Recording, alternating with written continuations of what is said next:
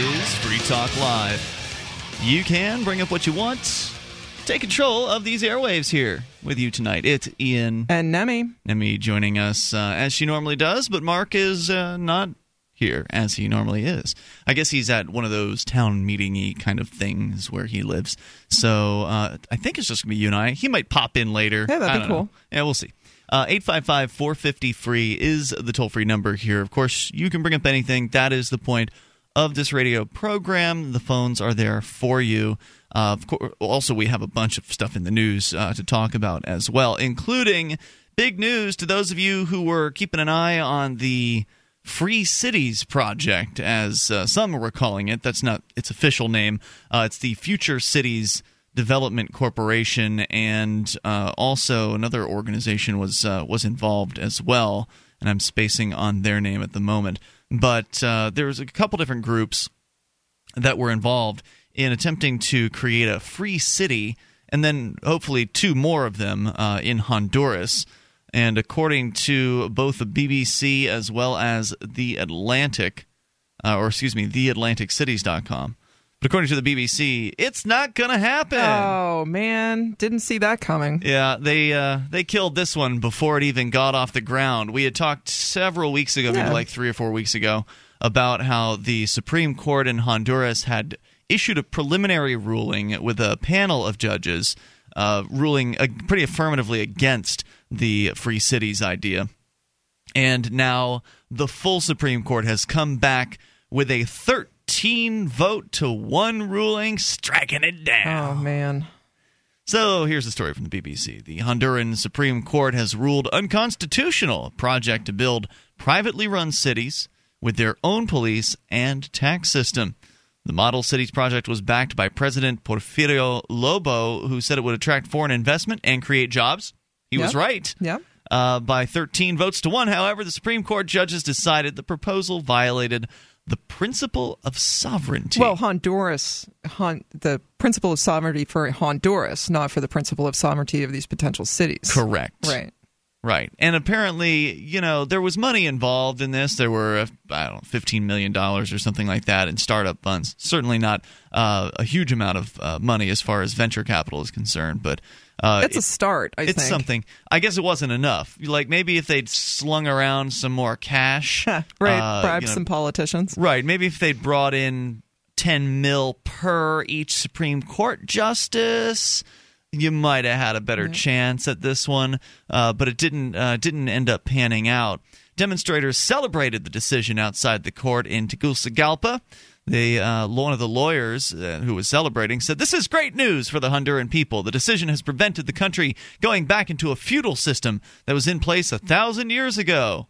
The government proposal to create some 20 special development zones. We'd only heard there were going to be three. Right. Uh, as the new cities were officially called, was approved by Congress last year. The Supreme Court has now ruled that the law approved in Congress is unconstitutional as it violates the territorial integrity of Honduras. Their As- shape on the map will be different. Yeah, as well as the sovereignty of the government. Okay, so that's pretty close to what I said. That is sovereignty of the government versus Honduras Yeah. itself. Well, I'm sure the government would liken uh, itself to Honduras. They would they would prefer to be called Honduras. Uh, the Supreme Court, rather than you know the group of aggressors calling themselves Right. Honduras, Right. the Supreme Court has uh, made that ruling. I am sad," said Juan Orlando Hernandez, one of the speakers of Congress. He said, uh, "All the Congress wanted was to give jobs to all Hondurans." So to him, this was all about jobs. It wasn't about sovereignty or free free cities or living as free That's what he as claimed. freely as possible. Maybe he was on the take. I don't know. Who knows what it mm-hmm. was really about for him? An American. Maybe, maybe he really did see this as something that would benefit the people there. And now those same companies that were interested in this are, I would imagine, going to go look elsewhere hmm. for another option. Uh, an American company was inspec- expected to invest 15 million in the initial phase of construction of the first city on the Caribbean coast. President Lobo said thousands of jobs would be created in the impoverished Central American country because right now, in the area in which they were talking about building, there's nothing. right. So when you put something where there's nothing, you can create new things like jobs. Opportunities. True. Uh, you can expand those uh, things as well once the foothold is uh, is reached. You know, once businesses are built, other train businesses, people in trades. mhm, other businesses will spring up to uh, you know supply them, and uh, places to live must be created in order to give people a place nearby because you're not going to travel for four hours to go to work. Uh, anyway. Honduras also struggles with violence as the world's highest murder rate 92 murders per 100,000 people, according to the UN. The model for the uh, the inspiration for the model cities were Singapore, Macau, and Hong Kong, according to the president. But opposition has accused him of being a traitor and trying to sell the fo- the country to foreign companies. Last month, well known human rights lawyer Antonio Trejo was killed after speaking out against the project. Wow. He was shot dead by unknown gunmen outside a church on the skirts of Tegucigalpa. Now, see, I didn't realize that. Was it a coincidence? Or was it someone who was I don't know was drug dealers in, in favor of the project? Uh, maybe I don't. I don't see how the the opposition, quote unquote, can accuse him of being a traitor and try to sell the country. Because one of our, as we were going through this, we we realized that any changes would have to be approved by the Honduran um, Congress anyway. It was certainly not true independence. Right. Right. So there was really there's really no selling of, of your land. It's just kind of I think the feudal argument is is very true. However, I think it really was the the best opportunity that I'd heard of. Uh, But you're selling land that's unoccupied. I mean, Right. how that's a feudal argument, I don't understand.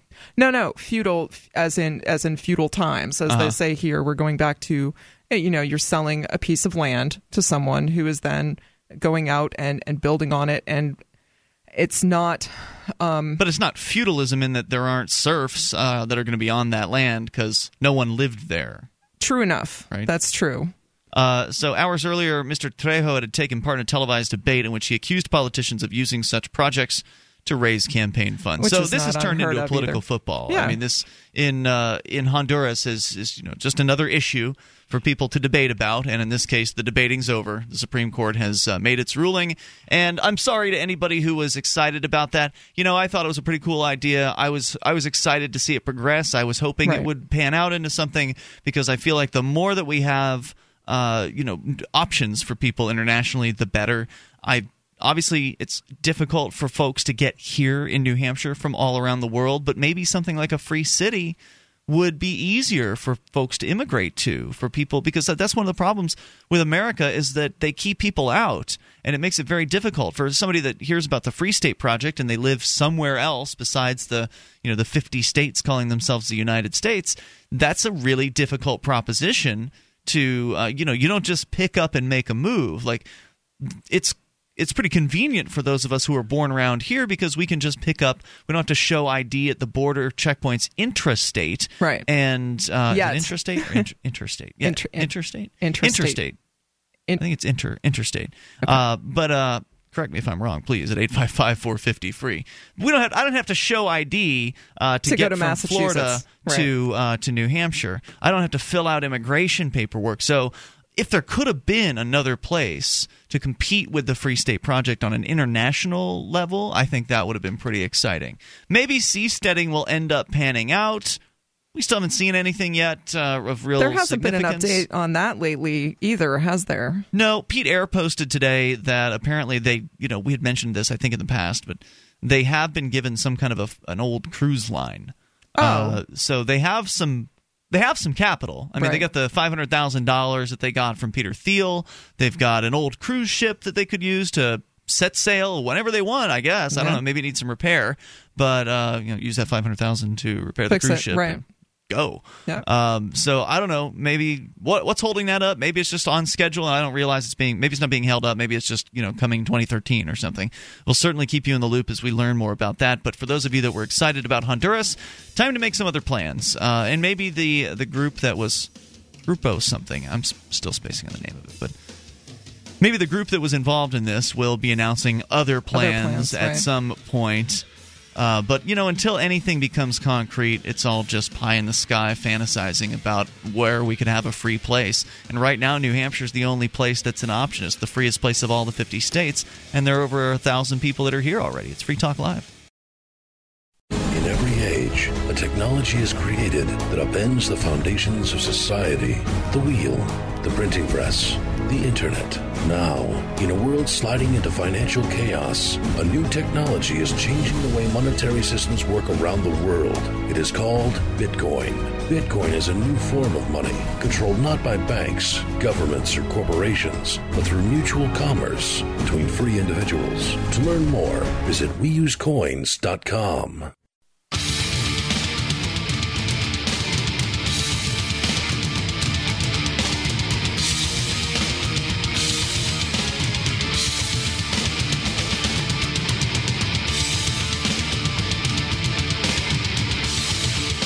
This is Free Talk Live. Dial in toll free and bring up anything you want. 855 450 free. The SACL CAI toll free line. Join us online at freetalklive.com. We have a lot of features, and they're waiting for you over there. In fact, those features include the webcam. You can watch, you can listen, and interact. We have a chat room built into the same page, so you can talk with other Free Talk Live listeners at the same time as watching and listening to the show at cam.freetalklive.com. Cam freetalklive.com.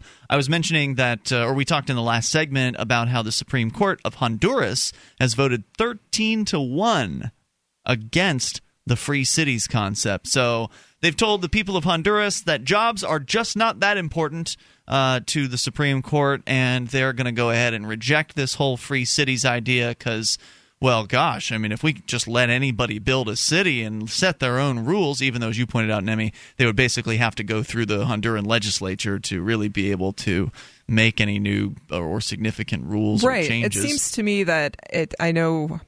It, it seems to me it's just one more layer of government, you know, rather than actually truly being free. Oh hell no, it wouldn't Yeah. be a free city. Right. But according to the guy from uh, the group that was putting it uh, together, they would they would be using the what they call the best practices of governments. So they would kind of pick and choose from around Who the gets world. to pick? They they do. You know? be their city. Is So. So, uh, is stopping for stop signs good, or is are we going to try the UK experiment and not have any stop signs at all? That's a great question. You know, who who decides? Yeah, somebody would decide. Some group of, uh, you know, there was a, supposed to be some sort of board that would be overseeing it as well, Right. which would supposedly have disinterested observers from Honduras Right. that uh, would be, you know, movers and shakers who would be overseeing this. So there was all kinds of oversight that was proposed for this project. It was uh, anything but autonomous, but sort of being described as though it were. But it was scary enough to where the Supreme Court said, well, we don't want anything to do with this. And so it's been ruled against, which means that your options, if you are somebody who is like me and you're seeking more freedom wherever it is you, you live, uh, that means your options are not as many as uh, as they were. Not that this ever really was an option, but Right. people were excited about it. I was. Uh, that uh, you now have the Free State Project, and you have there's that Free State Wyoming thing, but uh, from what I hear from a guy that was living there for seven years as part of the Free State Wyoming, there ain't really much to talk about. And let's see, and he left by the way after Oh. seven years. He's now living in uh, Wisconsin, but he came here to visit and kind of sat down with some of us and told us about Yeah. his experience and or lack thereof. And uh, so there was that. Uh, there's also a couple of little projects that are starting up around the country that are attempting to kind of borrow the idea of the the Free State Project. Hey, let's all move to where I live, because it's really easy to ask people to move where you live as opposed to actually picking up Hey, your life. And I like there. that the Free State Project picked New Hampshire That's as right, a native. It, it made it it made it really easy for me. You did. You didn't uh, vote on it either. You were not a Free State Project participant. No, I was not. On, so it's not like you you were stacking the Because. I wasn't coming. I you, I don't think you could be a free stater if You are not a mover. um, if you had signed up before the the vote. Ah, So had you signed up pre two thousand three when you did not know what the state was going to be, Right. You would have been a Free State Project participant. I see. case. But Uh, no, as it is, such as it is, I'm just a native. You are. You could totally join the Shire Society though if you want to. Yeah, I, I don't know. I'll think about that. All right. Uh, so there's the Free State Project, which is the you know the the one project that actually has a decade of a track record behind it. It started back in 2001 as just an idea on a Yahoo group. It expanded into much more than that, reaching 5,000 members within a couple of years. Yeah. They voted on the state, uh, chose out of 10 different states. New Hampshire won overwhelmingly for good reasons. Yeah. And you can see those 101 reasons over at freestateproject.org. It's a very persuasive document, and they've done an all right job of keeping it up to date. So it's not this exact same one that it was a decade ago. 101 Reasons to Move is on the left hand side of the page at freestateproject.org underneath What is the FSP? Um, aside from that, there's the seasteading idea. It's not really a reality yet. They're talking about uh, having some sort of a, place on the water that people could live and a live cruise free. Ship just strikes me as just waiting for a plague to happen. I don't. I don't. I Doesn't don't know. though? Yeah, it's just I don't. The Jeremy. And I yeah, I, Oh, that's a great point. What, what do you do? Buy another cruise ship if you don't? You I- have problems with the yeah, other people good- on board. What do you do question. the, look, I hope it works out for him, and I'm not saying I wouldn't go visit or something like that. Right, absolutely. Um, and you know, maybe it would be a lot cleaner than you think. Uh, you know, Uh, probably. I, I just anytime I've, dear friends of mine go on cruises, they come back and they're like, "That- they have some sort of malady. It's some flu or some something, and it's just like it went through the boat. I'm oh my sure, god! I'm sure you'd get used to the um, the rocking of the boat back and forth. Yeah. Uh, and what happens in probably get used to storms? I, I don't know. It I- I gets a little more rocky. violent Yeah. during storms. Have you been on a cruise ship? I have before? not been on a cruise ship. I'm never going to be on a cruise Really? ship. It doesn't No. sound like it. No. Are- Not is it like an anti-sea thing or like an anti-cruise ship? Anti cruise ship thing? So I you wouldn't have a problem going out on somebody's boat. Oh no, and I, I go out Yeah. on, on boats. Yeah, plenty. Just not cruise ships. I don't want to be cooped up for one or two weeks. With, I went on a couple of them as I was a teen, a young Yeah. teenager. My parents uh, took the family out for one of those. Uh, like it's not like a, it's not officially a Disney cruise, but they've licensed all the Yeah, Disney characters. right. So it was one of those things. I think they called it the Big Red Boat at the time. And uh, you know, as a as a young person, it was fun. There was lots of things to do for young people Mm. Kids, right. uh, on that uh, on that boat. And I know they have certainly more uh, adult-minded cruises as well. And I think the cruise companies do a good job at what they do, which is distracting you from the fact that you're in this you're on a boat boat. you're, you know, you're you're just trapped in this boat, and for the know, next four days until you go Until to your you get next to the island the next tourist trap city Yeah. you're going to. Right. They, I think they do a decent job of distracting you from that. Well, Uh, very good. and they're you know and they're relatively affordable on the scale of vacations. Uh, you know, as far as things go, the food is is decent and there's a lot of it. Um, but I can't imagine spending a whole lot of time on a cruise ship. no, I don't you want know. to. I don't want to do a, a tour bus tour of the country either. I would rather go at my own pace and do my own thing. So, am I leaving anything out? There was at once once upon a time a Free State Europe, but that last time I went to that website, it hadn't been updated in years. Yeah, I haven't Uh, heard anything. There's the Free Southwest project that I don't think ever got around to choosing a state. Uh, so I'd love to hear about any other any other Yeah, options out there. Uh, like I said, the Free State Project's a decade in since its creation. There are over a thousand, almost eleven hundred people here. It's a ten ninety nine, by the way. The counter one thousand ninety nine people uh, are here now as part of the Free State Project. Over thirteen thousand people have signed up to join or to to move here as part of the Free State Project. So we want to reach 20,000, and that's within reach at this point. I mean, we're at almost 66% uh, of the goal, so almost two thirds of the way there. And what is the time frame once once that mark is five reached? years. Five years. So after once we, reach reach 20,000, 20,000, there's okay. a five year window where folks have agreed to move. And that's at the latest. Please, if you can move sooner, get here sooner. Uh, I know that Clyde and Pete called last night to announce that they have uh, a bid accepted on a house right here in our very own Keene, New Hampshire, right across the street from the LRN.FM studios. I think that's fantastic. I think it's really exciting too because, in my opinion, it kicks off officially the Free Streets Project, uh, where you know people I think should who love liberty move closer to one another. I mean, if you're the kind of person who wants to live out in the woods, please. There's plenty of woods here in New Hampshire. Have fun.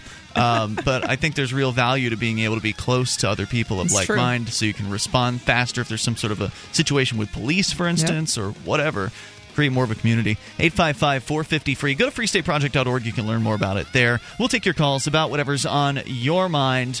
And then informants. We'll tell you about them.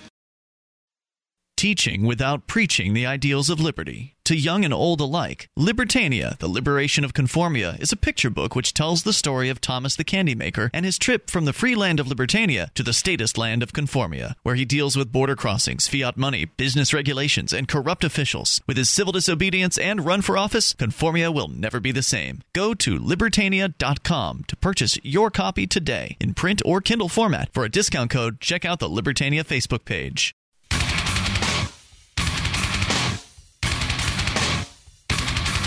This is Free Talk Live. You can dial in toll free. Bring up anything you want.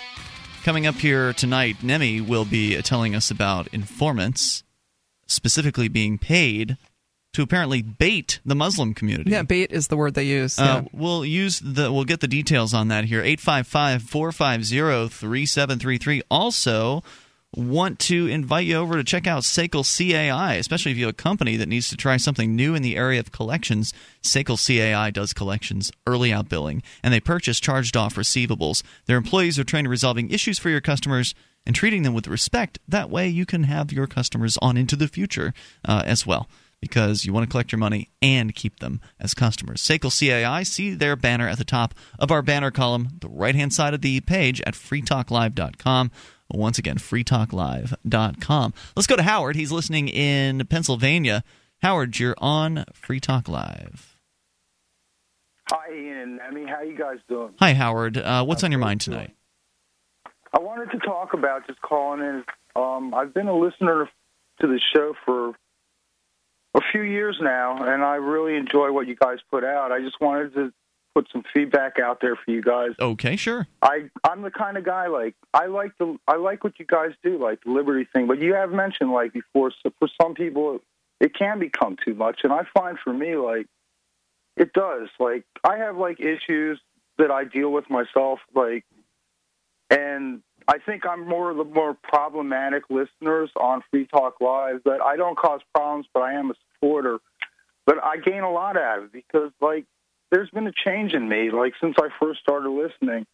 Just to describe like the benefits, like I question everything now, and I you know it's helped me to realize like certain things that I just didn't want to really like think about for a long time because for a long time I just like would just things made sense. I don't know. In a way, it's good because like it's got me thinking, and to, there is a lot of injustice like going on, and I don't approve of anything. Like I'm just like it's got me thinking. The thing is, is like I don't even know right now who to vote for or if I'm going to vote because I Why don't bother? like I mean, if you either of them. it- well, I wouldn't vote for any Yeah. one of those uh, I I'm going to vote for Marc Emery. I'm going to write his name in. That's a I've good idea. I'm like a pain. I'm a pen pal with Mark. I'm. A, Oh, nice. I became acquainted from him before because of your show. Great. And um, well, it's you, good like, to make a box difference, cop Howard. I appreciate that. Did you ever get that, man? The cop car thing. I sent you a box of cop Yeah, car Howard, stuff. by the way, cleans out cop cars for a living, like That's the right. old cop cars. Yeah. and yeah, we so, still use cop cars. Yeah, so, You wouldn't believe the stuff I found in them. You know how much dope I found in these cars? The really, thing is, like, I find so much cool stuff. Like, I've sent you some of it. But yeah. Well, I mean, you like, sense this because I so have announced that I have a former cop car Yes. as my mode of transportation. Uh, it's actually technically not mine; it's owned by a corporation. To clarify, he's sending you stuff from, Um, From cars, What not year? drugs. right, What year right. Crown Vic you got, Ian? Uh, it's a what year Crown it's a Vic you 2005, and No way. Oh man, that's is that a shock? That- yeah, I I, mean, guess so. it's not yeah, that because nice. The new one. Most people have. Most people have old ones. The new ones are nice. Yeah, they had a bunch of them for sale out here. How I guess there's miles some. is on it? I've tried out the back seat. It's very comfortable. It's not Seats bad. three like the seats- comfortably. the seats are not that uncomfortable. I mean, the Oh, car itself man, isn't pretty. Yeah. You know, like the insides are kind of they're utilitarian. Yep. Let's say. Uh, What do you have the vinyl back seat? What kind of floor is it? A plastic floor? it's like like kind of kind Yeah. of plasticky thing. It's like a yeah, covered 'cause that's floor. what the cops do. You know what they usually do is they cut holes in the back seats because when I get the cars, like they're real cop cars, I have to take the radios out, the cages. You wouldn't believe the government waste that they just. It was cheaper for them to just auction off the cars for nothing and let somebody make them in a taxi cab. They'll, they'll put the cage. A cage has got to be worth like five hundred. You wouldn't believe the government waste that I see. oh, I But believe it, Howard. They just cut holes in the back so they can just like wash him out because they put the plastic seats in the back. Like, if I ever had a daughter, and like I would get a Crown Vic and I would give her that car, but I would keep the plastic back cop seat in just so I would know that if she ever wanted to make love to her boyfriend, it would be so uncomfortable. She would never want to do it. You know. It's like, Why wouldn't you want your daughter to have a little bit of fun? Hey, thanks for the call tonight. I appreciate hearing from you. 855 450 free, the SACL CAI toll free line. Although I had, you know, I don't understand the attraction of the back of a car. It seems a little uncomfortable. Yeah. I, yes, I, I concur. I like comfort. Comfort's Yeah, good. comfort is always good. Uh, but let's continue here. Then again, I wasn't doing things like that when I was a teenager, so I'm sure if I were a teenager and had such an opportunity, I would Maybe feel you would differently. have. Yeah, Yeah. maybe. Let's continue though. Mark is listening in Indy. Mark, you're on Free Talk Live. Hey, what's going on, guys? Hey, what's on your mind tonight? Uh, not much. Um, Ian, last night you were talking about um, some things with Keene and the, um, I believe the, um, I don't know if it's Chester County Courthouse there or something like that. They're expanding it, building a new building, that kind of thing. Uh, the right here in Keene, New Hampshire, they are building a brand new courthouse, a court facility. I believe it's going to attach to one of the old courthouses uh, as kind of- kind of a newer expansion, and then they're going to put both the district court and the superior court in the same building. Okay, and do you know why? Any reason in particular? Is the area growing? Is the population growing there or anything? Or No, it's just government spending money for government's sake, uh, which is essentially what they're doing uh, with the checkpoint that they've installed on the first floor of the city building uh, here in Keene. Now, for those that are not not aware, uh, in Keene, it's a pretty small place. Twenty five thousand people or so Yeah. live here. Uh, you know, that's the county seat of a county of about seventy thousand. And the courthouse has been in the second floor of the city building for quite a long time. It's been longer than I've been here. Nemi, do you know how long the courthouse? It's been longer than I've been here, and Really? that's 20 years. Almost 20 years. Yeah. So it's been there for a long time, and, and for the entirety of the time that it's been there, they have uh, only had a one checkpoint at a choke point Yeah. on the second floor, right before you get into the courtroom. and guys with wands.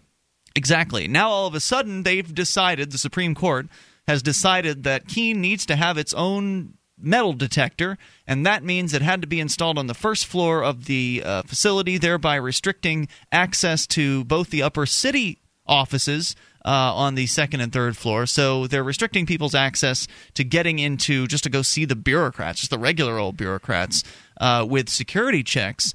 And so it doesn't make any sense beyond, hey, let's spend some more money. Let's hire some extra security agents and buy, uh, you know, a, a several thousand dollar, whatever these things cost, Yeah. these Right. metal Well- detectors, and uh, and also expand the control as Yeah. well, because now they are scanning through far more people every day than they otherwise would. Yeah, I was thinking. I don't mean to be getting in conspiracies, but this could kind of lead to one. Um, you know, city governments and all governments are bad, but city go- city governments are bad. You know, the bigger government you get, um, county, state gets worse, and the feds are of course Yeah, the yeah. worst. Do you think um they're seeing this? Do you think there's some kind of federal control over this Department of Homeland Security, Justice? They're seeing Keene saying, "Wait a minute, these guys got this opposition to everything we believed in all along, the whole, you know, structure of government. They're um they're actually trying to resist us. They're putting up some kind of um I won't say fight, but uh it's the first time like ever I think they've seen this. And do you think it's feds overseeing this kind of thing and giving them grants like at the city county level? saying, Well, I mean, we know that know, they gave the we know they gave a three hundred thousand dollar grant to the city of Keene for the Bearcat. Bearcat, So yeah. we know that Yeah, happened. The that's what Bearcat is a. Yeah, the- the Bearcat is a killing machine. For, for those that don't know, it's a killing machine that uh, they have gun ports built into, and uh, they will use it to uh, you know arrest whoever it is they want to. It's a pretty scary thing. Put a parrot right on top of it. The, a turret, yeah, Yeah. they could do that. And uh, so that we know that much. Uh, we also know the FBI has been investigating the activism scene up here, has attempted to get an activist to wear a wire into the Keene Activity Center. So we know that there certainly is interest on the part of the federal government. How much of the changes to government are being spurned by them, uh, like you said, would be total total conspiracy theory and pure speculation.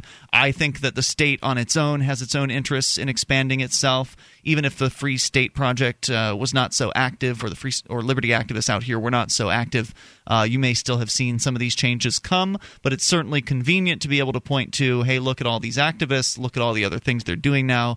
Ostensibly in response to them, uh, I think that uh, I think that I don't think the Supreme Court is taking cues from the FBI. Let's just say that. I, I don't think the Department of Homeland Security is donating this uh, this equipment. At least that's not the impression I don't get the got. impression either. I've got some comments on this after the break. Mark, you're welcome to stick with us. We can continue the discussion here in a moment. 855 450 free. But is the government going to, you know, seal up and crack down in response to activism? Yeah, they'll do that. Whether it's just the feds that are spurning it on, I don't think that's likely. I think it's government at all levels wants to protect its power. Free talk. Are you looking for camping, hunting, or shooting gear? ManVentureOutpost.com carries knives, ammunition, scopes, binoculars, laser sights, fish finders, and boating equipment from manufacturers like Aimpoint, Bushnell, Otterbox, Crimson Trace, Ka-Bar, Remington, Streamlight, Winchester, and more. ManVentureOutpost.com. Family owned and members of the Better Business Bureau. Prices so low, some can't be advertised. Get an additional 5% off with coupon code FTL. Get it quick. Get it from ManVentureOutpost.com.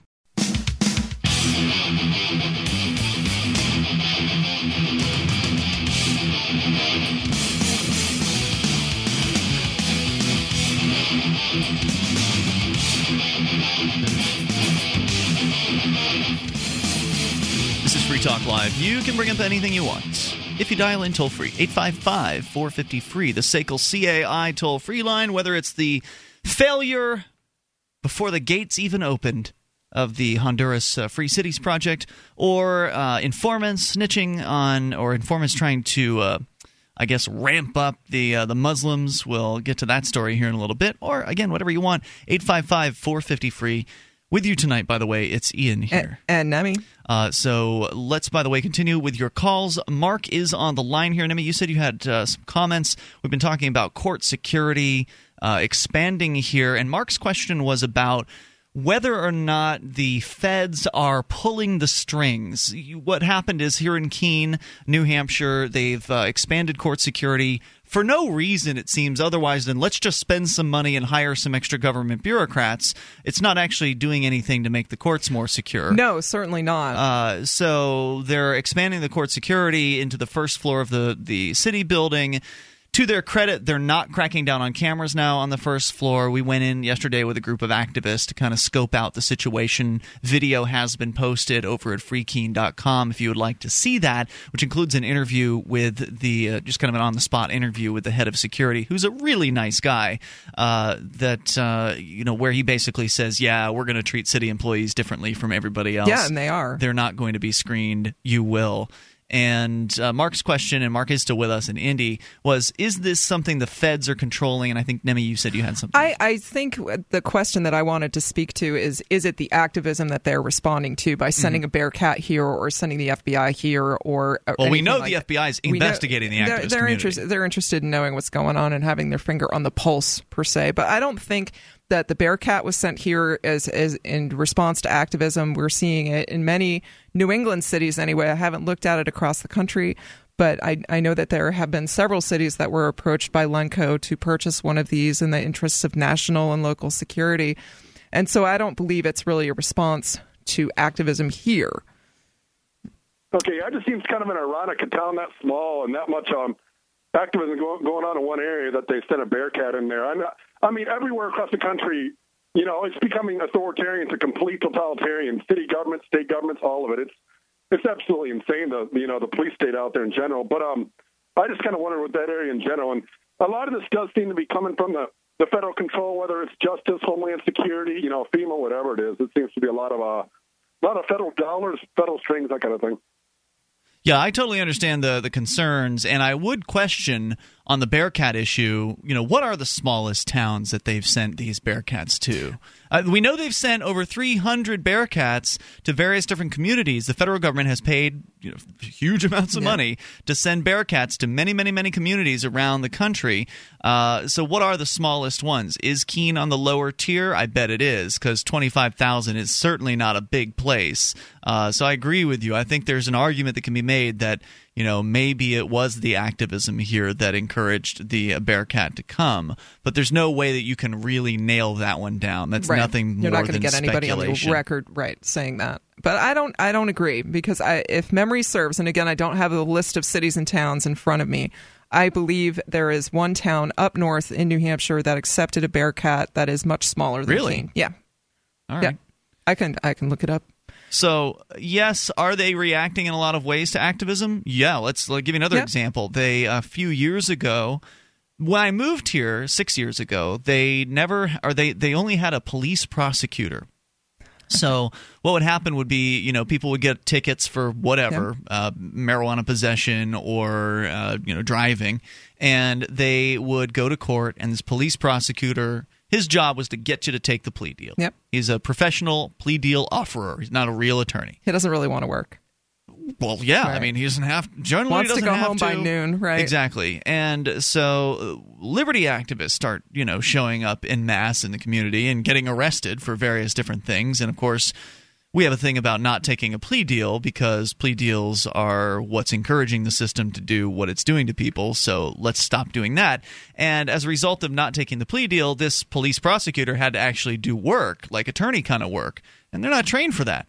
So uh, they brought in an actual attorney. The police department hired their own attorney, and they've had him on ever since. And of course, every activist that they know is an activist is given this attorney uh, to deal with instead of the uh, the police prosecutor, which everybody else is given to deal Well, with. it makes Summerellis' job a little easier anyway, right? He's, uh, yeah, I guess he's the new guy. At the Yeah. time, it was a different guy named uh, Eli, Eli Rivera, Rivera. who's now running for sheriff. Uh, but so my point being that yeah, they've definitely made some changes. They absolutely have increased the uh, you know the size of their security state and the state actors as well in response to activism. Yes, So- but in I, I believe further to that, they've certainly amped it up, but they've also had to amp it, uh, reel it back. At least at with the photography and the video cameras at the Superior Courthouse, it got very, very stringent and and not. And um, I saw Jason Talley get dragged across the floor Mm-hmm. for um, having a video camera. for having a video camera. We're not moving quickly enough, actually, because he wasn't at that point. He wasn't allowed to have a video camera in the courtroom. Now we have. We're able to take. There seems to be some semblance of sanity coming back into the situation where we. Well- and again, today at district court, there are no signs up in the District building. court's always been different from uh, superior court as far as their their level of crackdown on electronic devices. Yes. you still cannot have a video camera in operation in superior court, but now you can carry one around. Carry one in, right. Which was different, is different, but it's still worse than it was because when I first moved here and for a number of years, you could video in the lobby at the superior court And court have no problem. and no problem. Right. So it has gotten worse, even though they've taken one step back uh, Right. from the tyranny. And somebody listening to this might be like, well, great, you activists, you're ruining things. You're making things worse. How can you say that this is an effective project? How can you say that you're doing the right thing when all the evidence is now the security state is getting even bigger and it's your fault? What do I say to them? I, I think that this is all security theater anyway. As I was sitting in the district courthouse today, it was just passing the time as you're sitting there waiting. I had business to to conduct in mm-hmm. court. And to sit there and wait, and I'd just gone through this ridiculous security checkpoint on the first floor.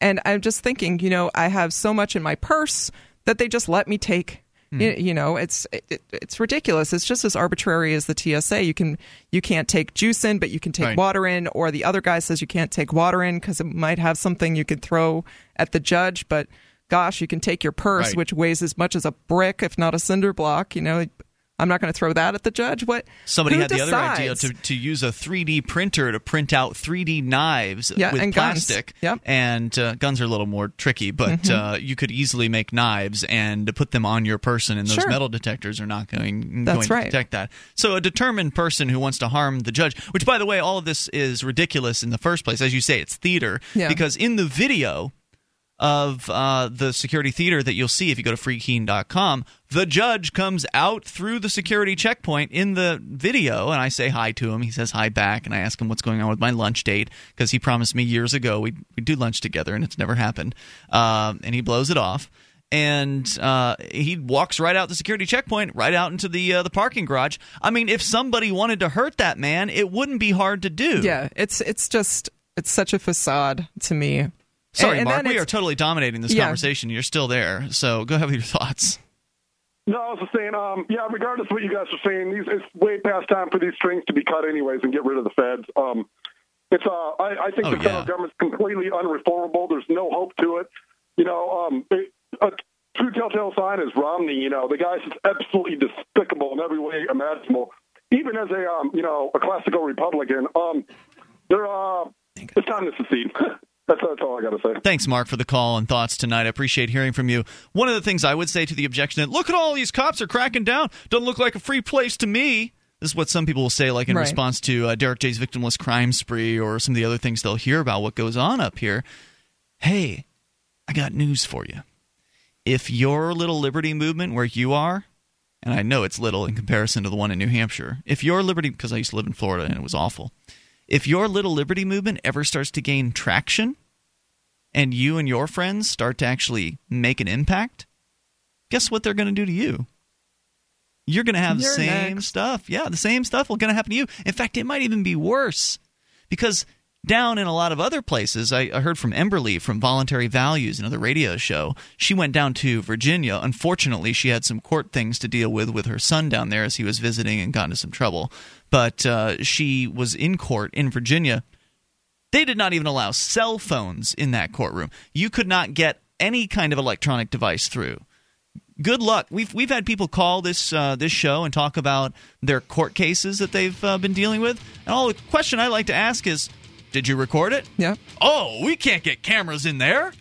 Well, we get cameras in every single time we uh, we have a court uh, court Yeah. hearing. So there may be problems in New Hampshire. There are problems in New Hampshire, but it's probably worse where you are. You just don't know it because you've never done the things that we're doing here. 855 450 free, the SACL CAI toll free line. You think the state's just going to sit back and let this stuff happen? For This ain't free? gonna- this ain't a cakewalk. A science fiction comic adventure from Big Head Press. Quantum Vibe. It's year 2523. There are colonies on Venus, Mars, and Mercury. People travel in bubbles, fly at hyperspeed, with brain implants and artificial gravity. A scientific genius and his clever assistant set out on an adventure through the solar system on a secret mission to find the key to access new frontiers There's a robot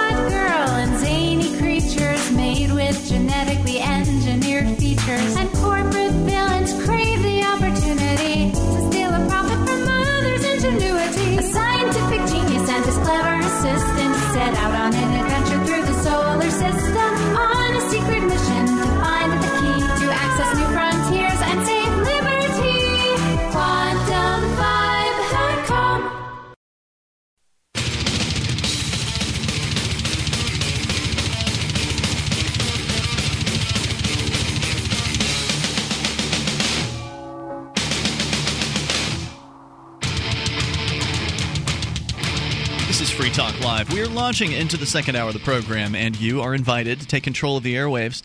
Toll free, 855 450 free, the SACL CAI toll free line, 1 855 450 3733. Join us online over at freetalklive.com. You can uh, enjoy the features we give to you. You get to control the content as well as. Um, most other talk shows don't let you do that. You can actually submit different items to our website. You find something online that you want to share with us and our other listeners, submit it as show prep at freetalklive.com. Maybe it's a YouTube video you like, maybe it is something that you think scary, something you think's exciting, something is fun. Whatever you think that our listeners would enjoy, submit it as show prep. It appears on the upcoming stories page, and then it must receive a certain number of votes in order to make it promoted, if you will, get promoted to the front page of the website at freetalklive.com. So head over, get interactive. Once again, freetalklive.com. I actually have an email question that we can get to here in a moment.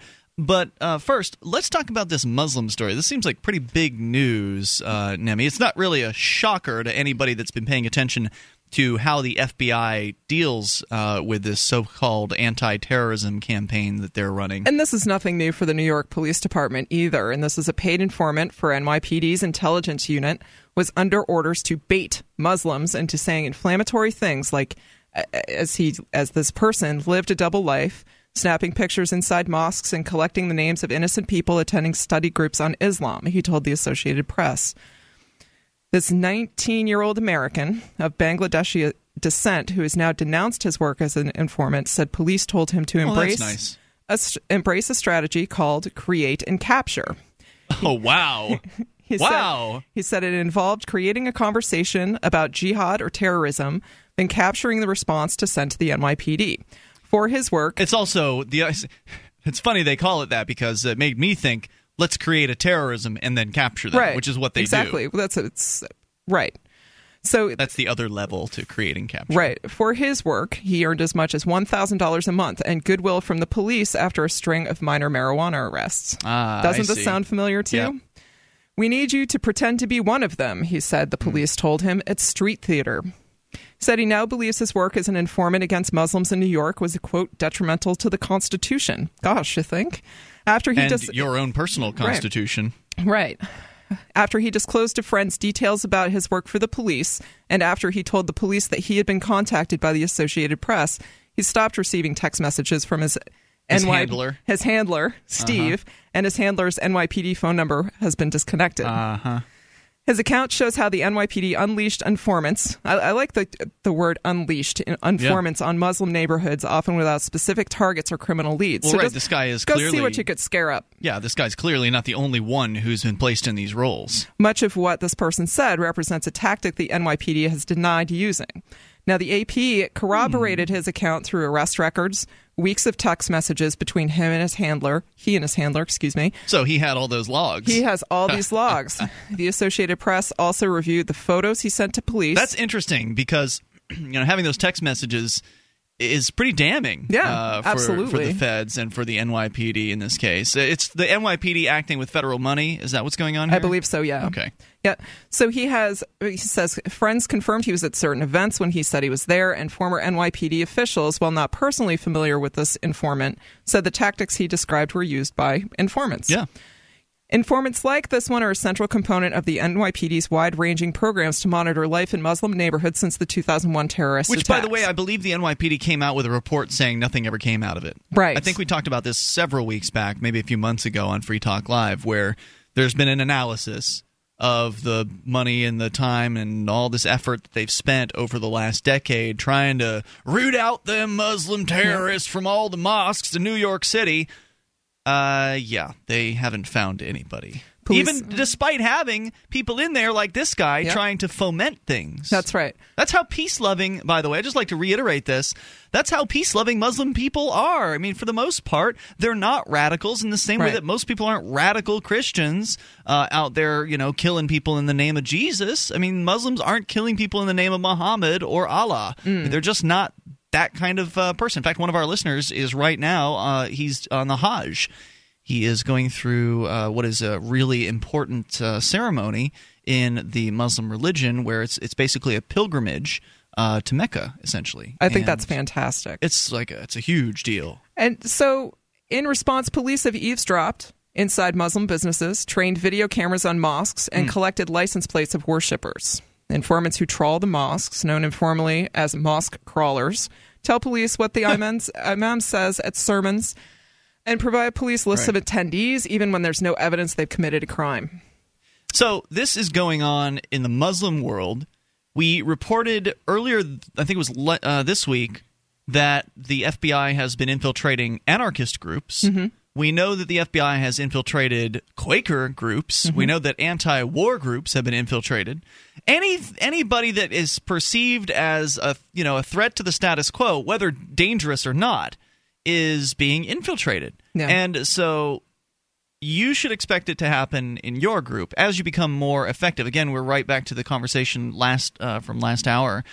Oh, uh, you know, you guys up there in New Hampshire, look at what they're doing. The FBI's infiltrating you. That's scary. We And should I- not do activism because they might infiltrate. But wait, one thing that should be pointed out: we're not violent, Right. So when they infiltrate, they don't find anything in the same way they're not finding anything in the, in the mosques. Right. They're not finding anything in meetings of Free State Project participants or liberty activists up here because you know the worst that they're going to come across is somebody smoking uh, a little bit of weed or you know a twenty year paying, old not paying their parking tickets. you know a twenty year old might be drinking a beer sometime. Right. I mean that's really about as bad as it's going to get for the FBI. Right, absolutely. And I remember when um, the FBI was was coming around or was talking to people, and the the rumor mill said, "Oh yes, and we're apparently being violent, or there are people among us who are, are threatening violence." And I said, There was "No." one guy who uh, it was awfully coincidental after he showed up in town, started to talk about violence, not like planning violence. that was nipped in the bud but- pretty quickly. Though. Yeah, but just like talking about it, and that is not acceptable. I mean, it's just not something most of the people I know are very peace oriented. So Yes.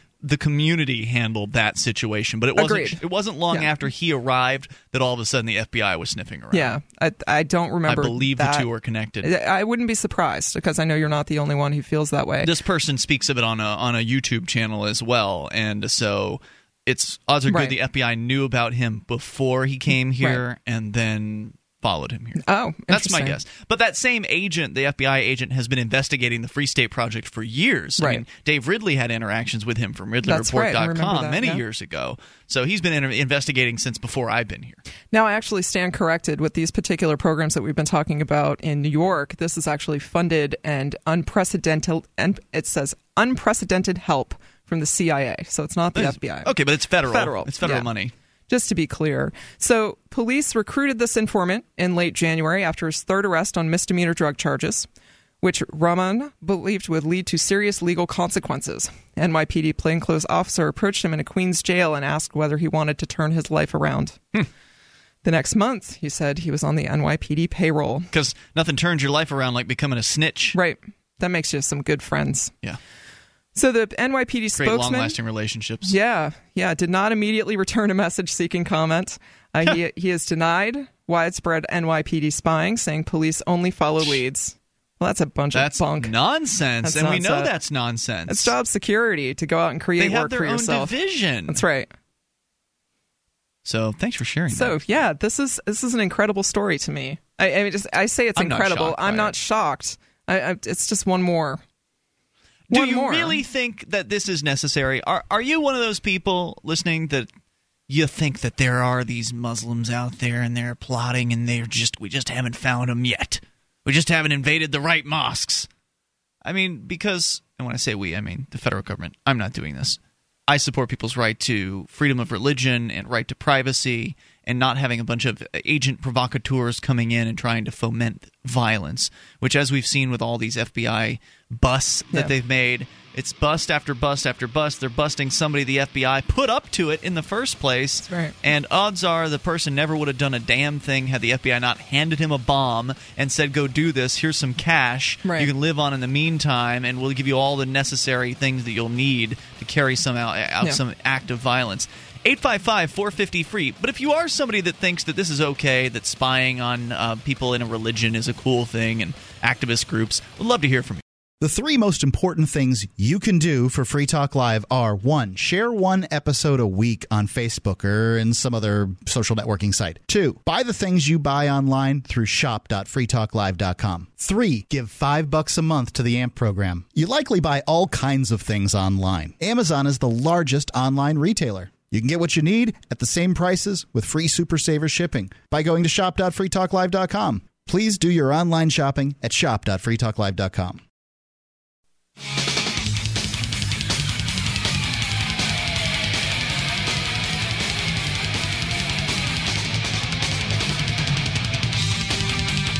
Valid response. Let's try this again. She hung up on me. I was trying to put the uh, the poll lady on so you could hear what uh, she was trying to ask. Right during the break, there yeah, we got in she the, called last week too. Yeah, we got during the uh, this the break. We uh, had a phone call come in from. She didn't really identify herself. Uh, usually, they will They're identify required to. themselves. Yeah, She, I wanted you to hear that, but uh, she decided to hang up on me. It's one of those automated, uh, you know, polling systems that calls landlines, and uh, she called the LRN.FM studio landline, and it was that same old question about uh, we're doing a marketing survey. It's confidential. And maybe because they call it a marketing survey, they don't have to identify themselves. I don't Since it's not a political survey, it's a marketing. So what? How does this? How is this marketing? I Anyway, so it was the same old question: Are you going to vote for Barack? If the election was held today, are you going to vote for Barack Obama or Press Mitt one, Romney? press press one, press two, or are you undecided? That's it. No other option. You can't speak to a human being. You cannot register that you are going to vote for someone else, or that you're not going to vote, Yep. or anything like that. Now, if I remember last week, you pressed three for undecided, and they hung up. I no, no, no. I've never, I've never pressed undecided. What did you press? Did No. you pre- did you just press? There the- was only one. I've now received like four of these calls Yeah. from. I think I received two calls from one organization and two calls from another one, and maybe a third. But uh, only one of the organizations had a three for other Uh, option. that- I think that might and have I been pressed it, the actually. three for other option on that one, and that's when they came back with, "Well, if you had to choose, right. That's right. That's right. One or two. yeah." And then the three was A undecided. bullet to the head. Yeah, I would like that option, please. like none of the above. Oh my god. But that's you know that's what people are getting when I mean these are the polls, right? The, these are the the opinion surveys that are calling around. And that's what people are receiving, and they're not honest. They're not uh, giving people real choice. And so, when you see results talked about in mainstream media, it's it's biased from the get go. And it starts early too. I just was. oh, I haven't had my own TV in years and years, and I certainly haven't watched a lot of it. Um, but I've been. Uh, I was just over at a friend's house, and they had Nickelodeon on, and they had the, the kids aren't allowed to vote, but Nickelodeon says kids can vote, and it's oh, it's a kid vote thing, right. So you either pick One or the other. or Barack. Yep. And, it's like, God, Thanks, what- Viacom. Wow, yeah, this is the, these are the choices you have, kids. Nothing such as the Libertarian Party. Mm-hmm. I wonder if MTV is any better. I because I they're both they're owned by the same company. At least the last I heard, Nickelodeon was owned by Viacom, Right. uh, MTV owned by Viacom, and so I wonder if MTV is even bothering to mention the Green Party or Oh. the Libertarians or anything like that. I, if I had to guess, I would say no. Yeah. Because I've never seen libertarians mentioned on MTV. yeah, Even when I watched it a lot more than I do now. sure. When was that? That was in high school. Yeah. What half a lifetime ago now? Yeah, it's been a long time. Beavis and Butthead. I still and and Headbangers Ball was still Yeah. Headbangers Ball. You know, That was so an old metal show. there I am, older than dirt. It's official. I remember that. Yeah. So I, I just, it, it's disappointing to me. And, and it's disappointing to me to have my friends say to me, "Well, now that Ron Paul's out of the race, who are you voting for now?" I'm like, "Why Mm. am I doing my think? Why am I doing your thinking for you? You know, why am I your go-to? I don't want to mo- vote for Obama or a Romney person. So it's like, okay, well, you can write in Ron Paul, you can investigate Gary Johnson, you can look at the Green Party, you have all all sorts of options. Go do some research. Some Here in- people don't vote at all. Here in New Hampshire, the New Hampshire Liberty Party, the newest uh, political party on the scene, uh, formed by activists in the Keene area, um, has op- has put an option on the ballot for those who would above. actually like to vote for NOTA. NOTA votes and also votes for Liberty will be counted. So if you write in NOTA or Liberty on the ballot, uh, your votes will actually be counted. Whereas normally, if you write in something, Mickey Mouse, Donald Duck, or NOTA or whatever, it's not counted. Uh, it's not counted as an individual breakaway from all the other write-in votes. This actually will have its own, you know, headline or whatever, not headline, but its own section in the vote tallies. Uh, so there aren't too many places where you can actually vote for none of the above. We've got that here. 855 450 free. Lauren's on the line in New York. You're on Free Talk Live. Uh, hey, Lauren. How you guys doing? Hey. I called in yesterday. You Yes, sir. remember me? Yeah, go ahead with your thoughts. Yeah. Um. Anyhow, I just think you know I'm not too surprised. I don't think anybody who listens to the show is too surprised with the whole um, informant thing. I don't know if you guys remember, but uh, Lee Harvey Oswald was an FBI uh, asset. He wasn't like an agent or anything, but he worked for the FBI, and uh, they set him up. Like they set this uh, guy up in um, you know New York City, and uh, it's the whole thing is uh, it's you know designed to make us you know feel sympathetic to the Federal Reserve, and honestly. Uh, somebody, well, I don't know if I How does it have to do with the. Federal Reserve? I, I mean, Hmm? how does the investigation of Muslims have anything to do with the Federal Reserve? No, I was just touching out on what happened the other day and the whole bombing thing. With Oh, right, right. Yeah, yeah, yeah, yeah. So there was a threat, uh, an alleged threat against uh, the Federal Reserve. Yeah. Right, okay. Uh, Sorry, I hadn't that- made the connection. Go ahead. Yeah, the FBI set them up like like they set up Lee Harvey Oswald. Well, the more things change, the more they remain the same. yeah. Anything So, else you want to know, share? No, I'm just saying that um, the only way things can change is um, if we actually, get angry about this. We can't be apathetic. I apathetic. don't know. I don't know if anger is really the right emotion. I don't think that. Uh, I don't want to be angry. I've been angry, and I don't want to be angry. I don't. Uh, it doesn't. It's not good for you to be angry. No, I would so- certainly agree it's not good for you to be angry, but I think it's for some folks, and this would include me, as, as you, there's there's a phase of anger. Mm-hmm. It's a phase. a- and, I- it may be a, an initial reaction before actual Shock. action. Yeah. Um, I I've seen you know. in, the, in that condition. Yeah, I'm. I you know I have seen uh, when I mentioned earlier seeing Jason Talley dragged across the floor being arrested for not standing for a judge. Yeah. I was absolutely beside myself, appalled. I was so upset, I was shaking. And yeah, I that was, was one of your first. I was. Real, I was. That was the red pill day. Yeah. Yeah. Yeah. That's right. So it's. I, I don't. I, I can certainly understand your point, Ian, and that anger is not the standpoint from which to come No, at the wanna stay there. situation. No, You- but I, I think it's, It's to not say it's not a good thing. I, it may well I be. think I don't know if it's a good thing, except that it's just inevitable for a lot of people. Like Yeah. it's just you just have to accept that it might be something that you're going to encounter. Uh, move through it, move past it. Don't don't uh, stew in it. Yeah, certainly use it as a stepping you. stone in in the the more constructive direction is what I would I would advise. Lauren, your thoughts? Um. Uh, well, yeah. yeah, Well, anger, anger has to be used because the only way we could, uh, you know, change the government isn't with the ballot poll. It's with, um, you know, stuff I, I probably shouldn't mention on the air. But anyhow, um, can can I talk about something else? Well, I think a lot of what you're mentioning, uh, or you're not mentioning, which sounds like violence, is based in anger. And I think that if people stay in anger, they're more likely to think about violence as an option. And violence should not be an option on the table because then you lower yourself to their level and you use their tool. If you have something else, we'll let you bring it up in a moment. Hang on, we can bring it back. 855 450 free. That's the SACL CAI toll free line. I feel pretty strongly about this because I've been there. I know what it's like to be angry. I know what it's like to think about violence. I've been there, and uh, I don't want to go there anymore. 855 450 free. I don't believe it helps at all. 1 855 450 3733. You take control. This is Free Talk Live. Your thoughts about anger? On Free Talk Live, we talk about investing in gold and silver as a hedge against inflation, investment, and barter currency. We've teamed up with Midas Resources to offer you some great rates on some hand-picked gold and silver pieces. U.S. Eagles, British Sovereigns, 20 francs, Lakota Nation silver rounds, Montana silver reserves, and Walking Liberty halves. Call 877-857-9938 or go to gold.freetalklive.com. The shipping is the same for one as it is for 20, so try to get as many as you can all at once. gold.freetalklive.com.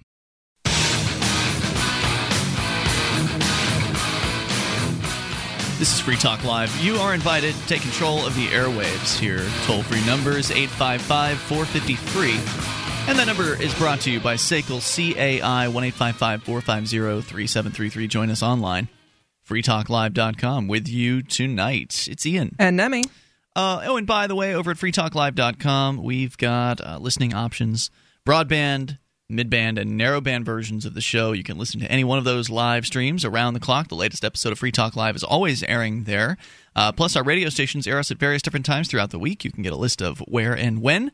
Uh, over at listen.freetalklive.com. Our XM satellite radio listening options, as well as other satellite options like KU band free to air. You can find us in both of those places. Webcam, got that too. And the listen lines that allow you to call from any phone that can dial long distance. Head over to listen.freetalklive.com. And I want to tell you about blockchain.info, where you can go right now to get your own free Bitcoin online wallet. They have apps for Android and jailbroken iPhones that makes it easier than ever to use Bitcoin. And thanks to their fancy encryption techniques, blockchain never has access to your money. In fact, they can't even know how much money you're sending or receiving. With the blockchain wallet, you can even send bitcoins via email. That's convenient to your Facebook friends or anyone's cell phone number in just about every country around the world. Talk about handy. What do they charge for it all? Nothing. So go to blockchain.info and get your free Bitcoin wallet today. Blockchain.info. We'll tell you more about Bitcoins here in a little bit if you haven't heard yet. First, we go back to Lauren. He had a secondary issue topic. Go ahead, Lauren, with your thoughts, sir. Really, um, I know that you're sort of, I guess, like taking the Martin Luther King route or the Gandhi route, but uh, when the troops come in, I mean, because you know this is going to happen. I'm pretty sure you're, you know, this is going to happen. Violence, anger is a gift, and we have to cherish violence to use it in our own way. Whoa, You know whoa, I mean? whoa! Slow, slow down a second here, because you, you you're packing a lot into a couple of statements. Anger is a gift Yes. from whom? if you get angry about the right things, Why? I think again, it comes back. uh, If I can speak here, I I think it comes back to being a motivational power. Yeah, I can see it motivating people, but if they stay in that place, it's a dark, dark place, and it is something that does not lead to positive things. well, you got to know when to let it out, and you got to know when to keep it in. But How about just letting go of it? I mean, why why have it in the first place? Why not? Why not? If you feel yourself being angry, just let it go rather than letting it out. Well, to me, I'm angry. I'm angry. I can tell. the- I'm arg- uh, Listen, uh, I'm I'm pretty laid back. You know, I called it back yesterday. I was laughing. I was talking about meditating, and Yeah. and um, Do you feel know, angry I'm when you meditate? not really. You not shouldn't. all the time, but If you do, you're probably doing it wrong. Uh, but uh, yeah, I don't. I, I'm sorry. I, I don't see value in it. it. I accept it. I accept it that people are going to feel it. I still feel it. Things are done to me and my friends that are angering, but I am aware enough that when it happens, I realize it's happening, and I know I don't want to be part of it. I think something the caller is saying I've heard myself in some conversations I, I've had with not people in liberty circles, but just people generally. Is that okay? So what happens when we're invaded? Now, are we invaded by foreign foreign troops? Are we invaded by our own troops under the guise of martial law or, Well, there's or always some protection? boogeyman to be afraid of, Something, right? So what happens when they come in? Are you going to stand and fight revolution style, or are you going to head for your basement and cower until everything is done? And, and am I getting that right, caller? I'm sorry for you. He did allude to something like that. yeah. before before that happens, because that's eventually going to happen. I don't accept that. gonna get taken I don't. I don't accept that. What, what do you mean? You I don't. I'm not that? living into that future. I'm not preparing for that future. I'm not living into that future. I'm not believing in that future. Preparing for you. Well, you can say whatever you for- want, try to scare me, but uh, I'm not gonna. I'm not going to live into I'm that future. To scare you, bro. Tell you what, you can have I'm that not trying to universe. you. You you can have that universe, Lauren, if that's what you want. Let's say that let's say the universe is branching at every moment, and uh, your choices make a difference as to uh, what actually happens in your experience. So maybe you're going to go off into your own world, where uh, your own little universe, where the troops roll in, and you get to duke it out in the streets with them. But in my future, everything's peaceful, and uh, yeah, there's some arrests that are probably going to get us to that point, but uh, nothing like a tro- troop roll-in, total crackdown like you're envisioning. Go ahead. Why don't you paint the picture for us? Uh, the scary picture that uh, is supposed to be so angering. Ian, all that droning and stuff that's going on in Yemen and Pakistan, that's preparation for you. All the TSA checkpoints out there, that's preparation for you. So they're already prepping. So what are they going to do? Give me give me the scary picture. Go ahead. Listen, they already put fluoride in the water. Yeah, they've They're done already that putting years ago. GMOs in the food. Lots of water has natural fluoride, by the way. It doesn't matter. It's it's bad for you. You know, what I I've mean? heard that. I've heard that. I think there's. I think that's Yeah, believable. Bad for you. Yeah. It kills the pineal gland. They're trying to poison us with the food, with the hormones, and all They're that. trying to poison you. Ian, I have a question for you. Yes. Yeah, hold on a second. I want to know more about this. Now, this is an interesting theory that they are trying to poison us. Why would they want to do that? Because it would seem that you're more valuable to them alive than as a corpse. You are a productive person, presumably, and so therefore you're producing for them. And even if you're not, you're valuable as a parasite because then they have an excuse to make their system larger. So keeping people around is valuable, which is why I think this conspiracy theory that the you know the eighty percent of the population is going to be wiped out at some point. Eighty percent of the population they're going to wipe you out with, uh, you know. I think it's I'm ridiculous. see, you're trying to paint me down as somebody that I'm not. Okay. I'm telling you the truth. It's your truth, why and you Lauren, I don't that- doubt that it's your truth, and I appreciate your call tonight. Thank you. I hope But you. I hope you Ian. lose the anger. Uh, eight five five four fifty free. What was your question going to My be? Mimi? question is, it, it was more. It's not tongue in cheek, but I think it was. It's kind of going along to what the caller was getting at.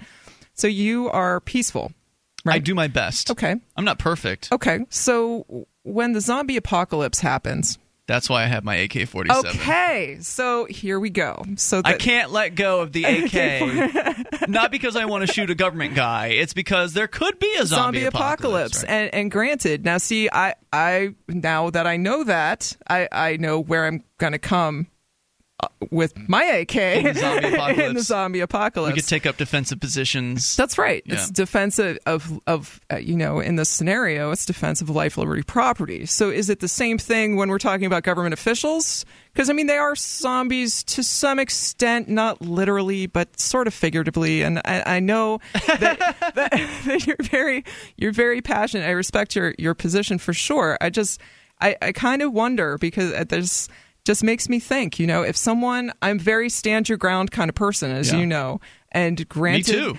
I'll stand. You know, you and I uh, were pulled over, and uh, you So saw you me sure stand did. my ground That's- with that cop. that's, that's right. Well, but I had a video camera pointed at him, right. not a firearm. and he didn't like you very much. nope, but he and- backed the hell down. He did, and, and he he's didn't have to. He could have arrested me. Yeah, that would not have been good. That would not have been good. So I, I just, I, think that my question goes toward I, what I think the caller is kind of saying, and and I don't think that violence in the face of a Tiananmen Square kind of showdown Yeah. or the martial law, I, I don't think. Um, it's going to serve any. It's not going to change the outcome. I like what our board operator has to say tonight at GCN. He says they have more bombs, guns, tanks, jets, and warships than any other group in the world. How can violence possibly help? That's true. But I'm also not going to cower in my basement and wait for them to come get me. If Mm-hmm. they're going to kill me, they can kill me in the street. Sure. No, I, I think that makes You know. sense. And uh, let's have them do it with the video cameras rolling and uh, and broadcasting live. So, I you know I, I realized that Lauren had more to say, but I I was d- I'm done hearing about the uh, the violent talk and uh, and the anger because people like that in that place that's where they're at and that's the world that they see forming around them. You know, it's a prison planet. It's what you And- it's what you do with it that's really important. 855 450 free. Your thoughts are certainly welcome. I'm s- I'm not to the point of uh, you know Gandhi or you know Buddha or something like that, but At I- least I you're not at least you're not shaking the hands of zombies and not making friends. I still feel angry. I am shaking the hands of the police uh, and trying to make friends with them and have conversations. And Yeah, but they're also not trying to get your brains. Well, maybe. It's Free Talk Live. You can listen to Free Talk Live on the radio, podcast, satellite, webcam, and our live streams. But did you know you can listen to Free Talk Live from any phone, anywhere? Add this number to your phone 213 493 0308. It's a long distance call, so make sure you're familiar with your phone's calling plan. The listen lines are airing the latest episode of Free Talk Live 24 hours a day, including our live shows. Call 213 493 0308. That's 213 493 0308.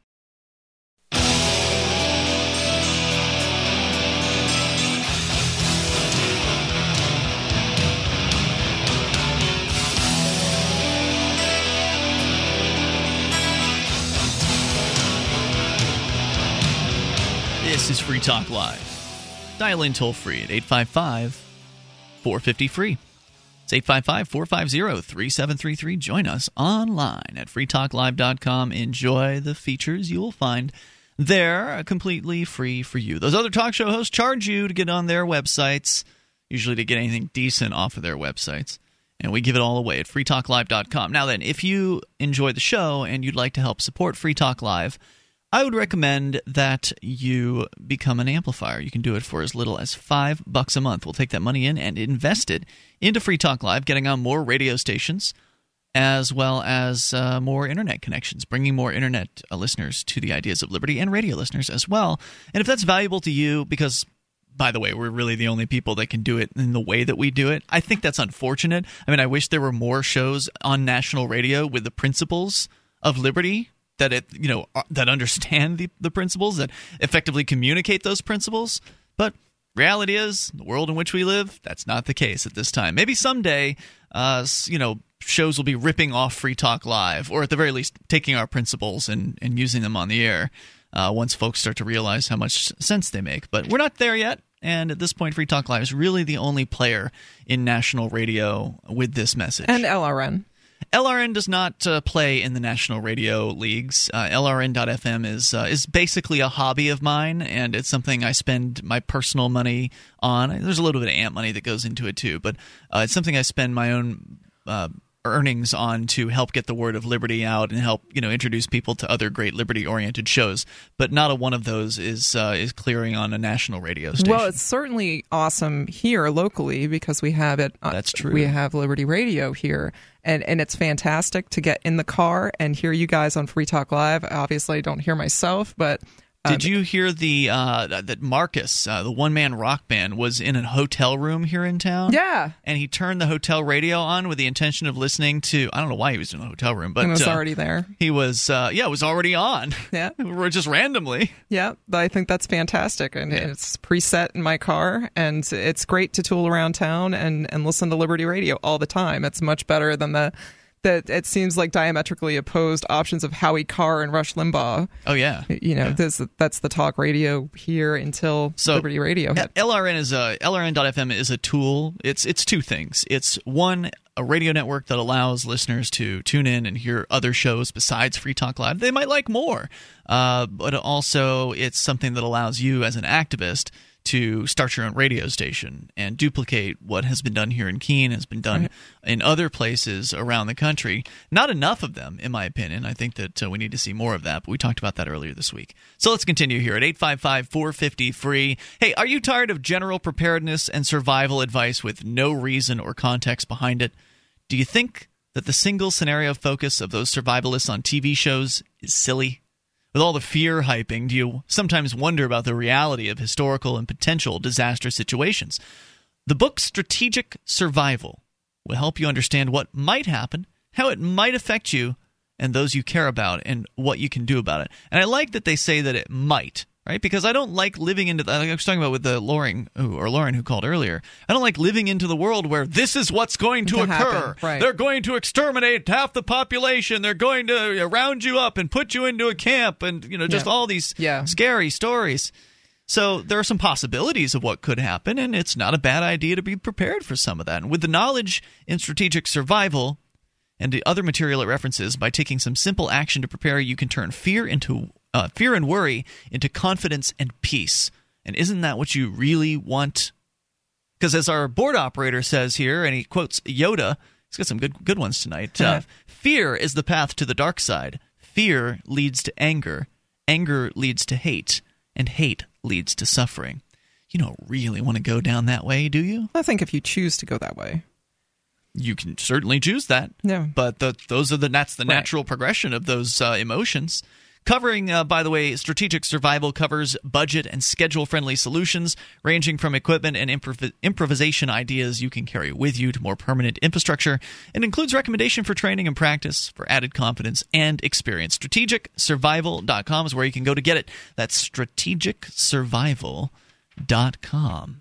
Uh, so 855 450 free. That's the SACL CAI toll free line. I asked on uh, Facebook and Twitter, still angry? And some of our responses are as follows here. Uh, Ignore authority says, Anger is natural, but I have the power to control my emotions. I don't want to be angry, so I choose happiness. And really, it's all about choice and you being able to be aware of what you're choosing in any given moment. You can either kind of live your life by default and experience the emotions that you're experiencing and just let them take you down that roller coaster or you can be uh, cognizant of what you're feeling and make a cog you know make a a, a, dis- a concerted effort, effort. Well done. Yeah. to attempt to change that I'm not saying you're always going to have success, especially in the moment of uh, whatever outrageous thing is happening to you. I mean, I probably one of the best examples for me was uh, a few years ago. I had my cell phone stolen right out of my hands by an EMS worker here in town. You ever seen this video? I have Danny? seen this video. and uh, I was I was livid at this. I mean, I'm standing out in a public place recording government workers doing their government job of being an EMS worker. And this guy, I didn't do anything to him. I might have asked him a few questions or something like that, but, you know, I didn't He just call walked him up and took your phone. didn't call him a poopy head or something like that.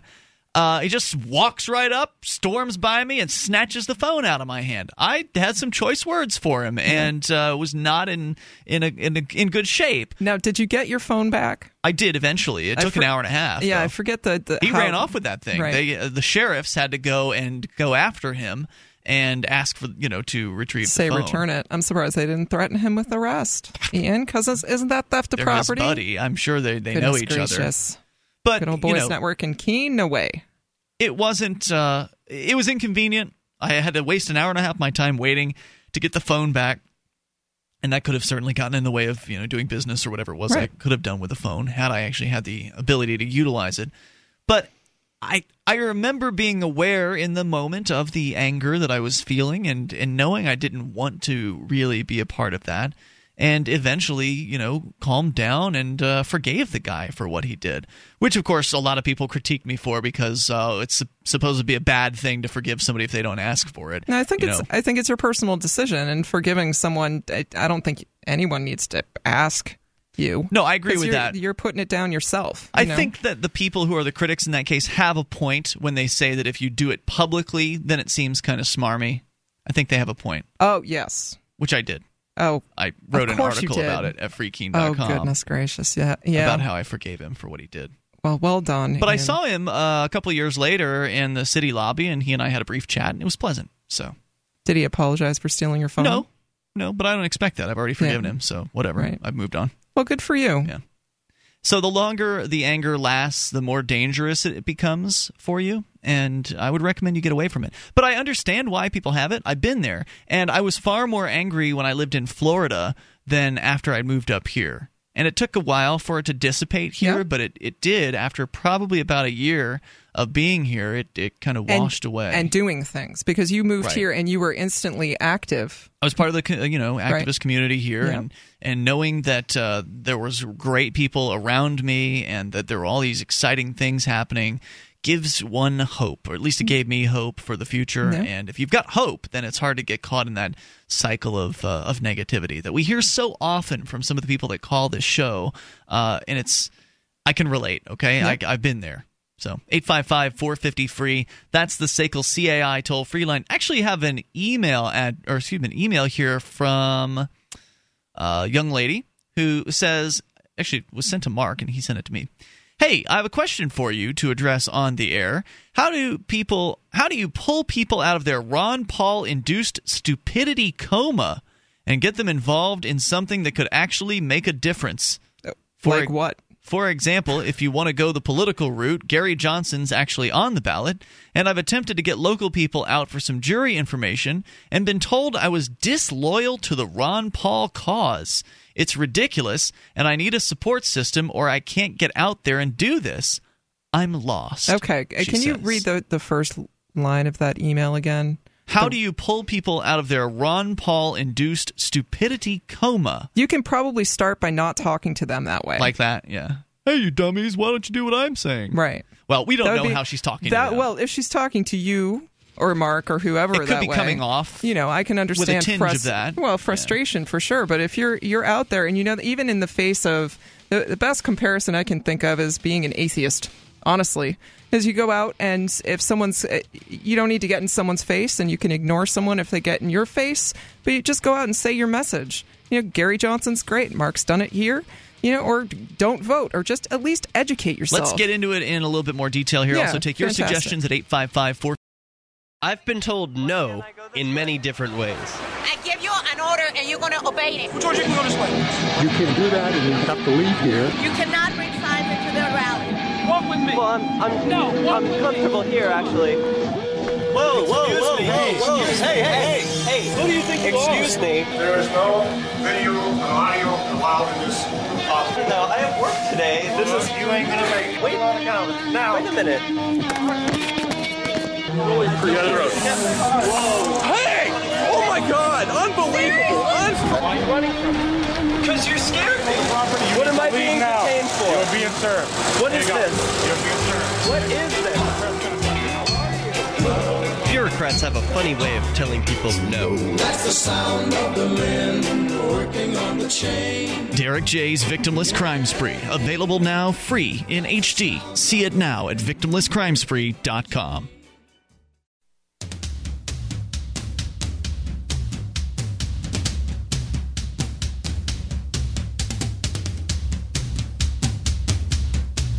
This is Free Talk Live. We are launching into the third hour of the program. You are invited to take control of the airwaves and bring up whatever's on your mind at 855 450 free. That's the SACL CAI toll free line 1 855 450 3733. Join us online. freetalklive.com is the site. Those other talk show hosts charge you for their websites. We give it away, so enjoy at freetalklive.com. With you tonight, it's Ian. And Nemi. And Mark out at some kind of town meeting thing tonight, so it's Duty calls. You and I, so I always enjoy it when Mark's out of town. It's fun. It's I won't fun. tell him. Next week's Halloween. I'm really excited. You can tell him. I don't care.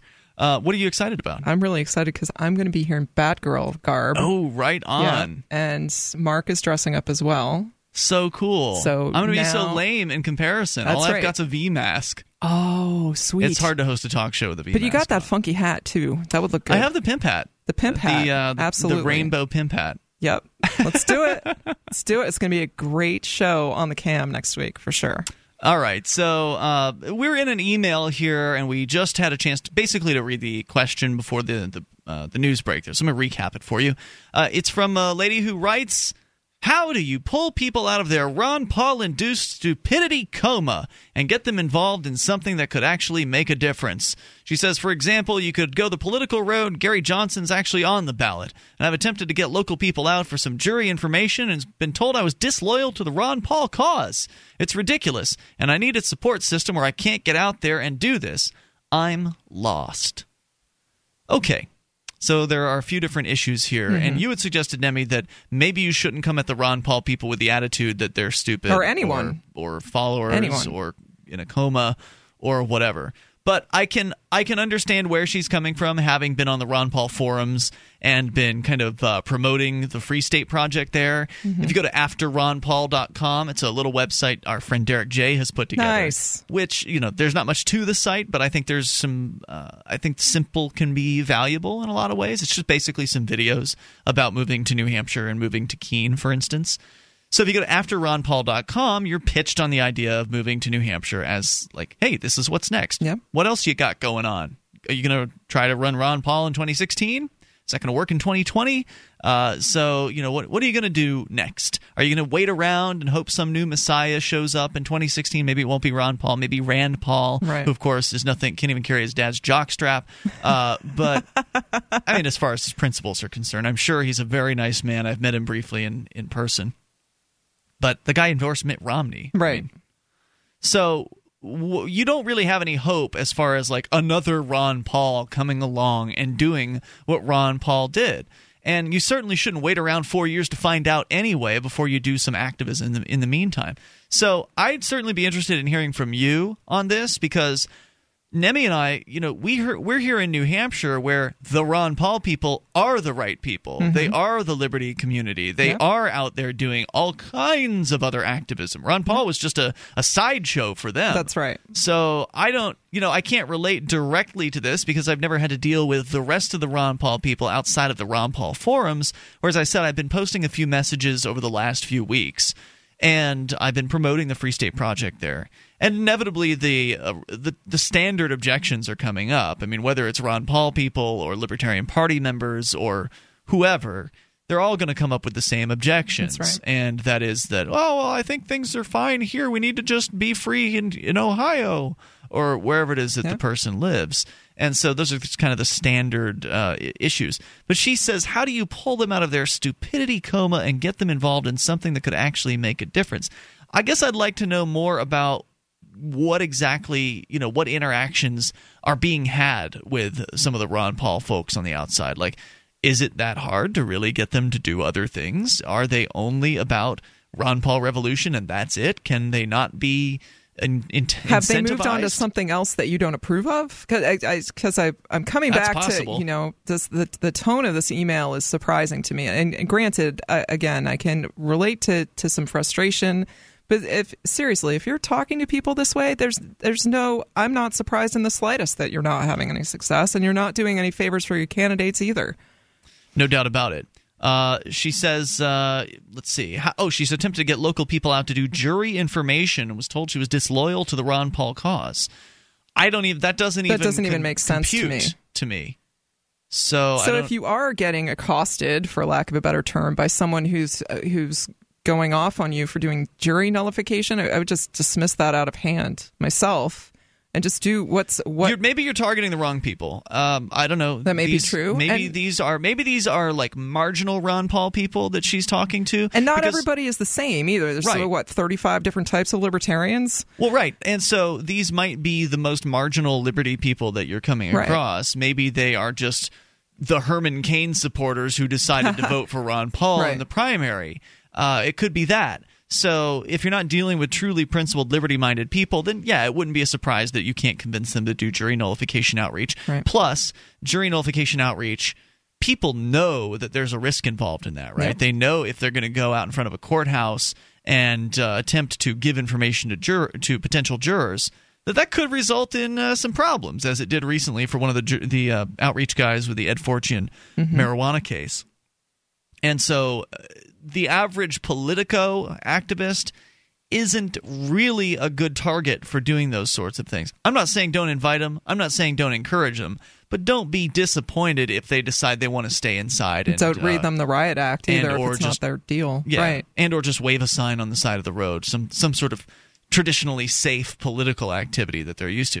I mean, this is a new territory. Going out and doing jury outreach for the average liberty activist is new territory. Most liberty activists are new activists. Yeah, They- that's true. The people that are uh, and you have to have that level of patience with them and understanding. The people that are doing the Ron Paul thing now in 2012, most of them didn't do the Ron Paul thing in 2008. 2008, right. So they're even new to the whole doing the Ron Paul thing activism and a lot of them are younger and younger people if you're if you're 18 years old in 2012 you were 14 in 2008 and you probably either weren't interested in politics at that time and or if you were interested You couldn't it was just about it. right you couldn't Right. even drive yourself to wherever it is you need to go and if your parents didn't agree then you're staying home Right. so, uh, you know, a lot of the the blood out there in the activism community is new blood. It's people that don't have the chops. They don't know what it takes. They- Right. and I, I'm not saying this. To, I'm not trying to be mean. I mean, it's just a statement of fact. I would agree with you because my first jury, and and I'll come back and say again, if you're interested in doing jury outreach, come to New Hampshire. Yeah. Some of the best jury outreaches I've done is because we have a bunch of people there. Well, a bunch of people, and they're again speaking. it depends. Uh, on some some jury outreach days, there are a bunch of people there. Mhm. Maybe those have been the one the ones that you've been to, like at, at big trials, some like a no. Damos, like Right. a Damos trial. There were plenty of people. Lots of people. I think what what do we have? Just under. f- How many total attendees Yeah. over 80 people Right. showed up i think there were 90 people in the courtroom at one count and there were a lot of people that there doing jury outreach for that. Right. but on the average jury outreach only all you need is two. Yeah. you don't need to have a whole bunch of people. But then again that's in new hampshire. You can get away with two in some other places but it's better to have more because then you're less likely to be messed with by the sheriffs or whoever might come along. To speak to the level of experience, though, I had never been to jury, uh, done jury outreach, and so I went to our friend Rapture, who's been very active with with jury nullification and jury outreach, and I said, "Hey, can you kind of hold my hand through this? It's, mm-hmm. I, it's an important thing for me. This is something that I want to do. Going out and approaching strangers is not necessarily my strong point, especially when I don't necessarily, I'm not real solid on." the the laws or if I if I run into someone who knows more than I do, I, I want to be able to speak coherently and candidly and accurately. And the, you kind of have to find someone who's who's as Ian you said you want to be patient, Yeah. and you want to kind of Show you the ropes. show you the ropes, and then what one or two times later you're you're you're there and you know what you're doing, you, you know where everything is and how to approach people and how to break the ice. And Oh, yeah, it's- how to take rejection because you're going to get a lot of that too. It's still hard. I mean, it's still, especially if you're introverted. Like I'm kind of naturally introverted. I'd rather just stay inside and play video games. Mm-hmm. Um, but uh, I'll go out and do what I have to do because somebody's got to do it, and I've decided that somebody's going to be It'll me. be you. That's Uh, right. But you know, I was at the Pumpkin Festival recently, handing out information. I took a huge stack of uh, Philosophy of Liberty trifolds down there and got rid of all of them. Uh, but you know, there were still some times when I wasn't saying things to people that I could have, and so I wasn't as uh, as outgoing as I could have been. I got the You're job getting done. better, yeah, no, absolutely, no for doubt, sure. But uh, I so I understand where people are at. We can continue. You're welcome to share your your experiences with working with these new Ron Paul activists. Got vampires, zombies ruining the neighborhood. From weapons expert Larry Correia, a new installment in the New York Times bestselling Monster Hunter series, Monster Hunter Legion. Publishers Weekly says this lighthearted testosterone soap sequel to 2009's Monster Hunter International will delight fans of action horror with elaborate weaponry, hand-to-hand combat, disgusting monsters, and an endless stream of blood and body parts. Monster Hunter Legion on sale now wherever books are sold.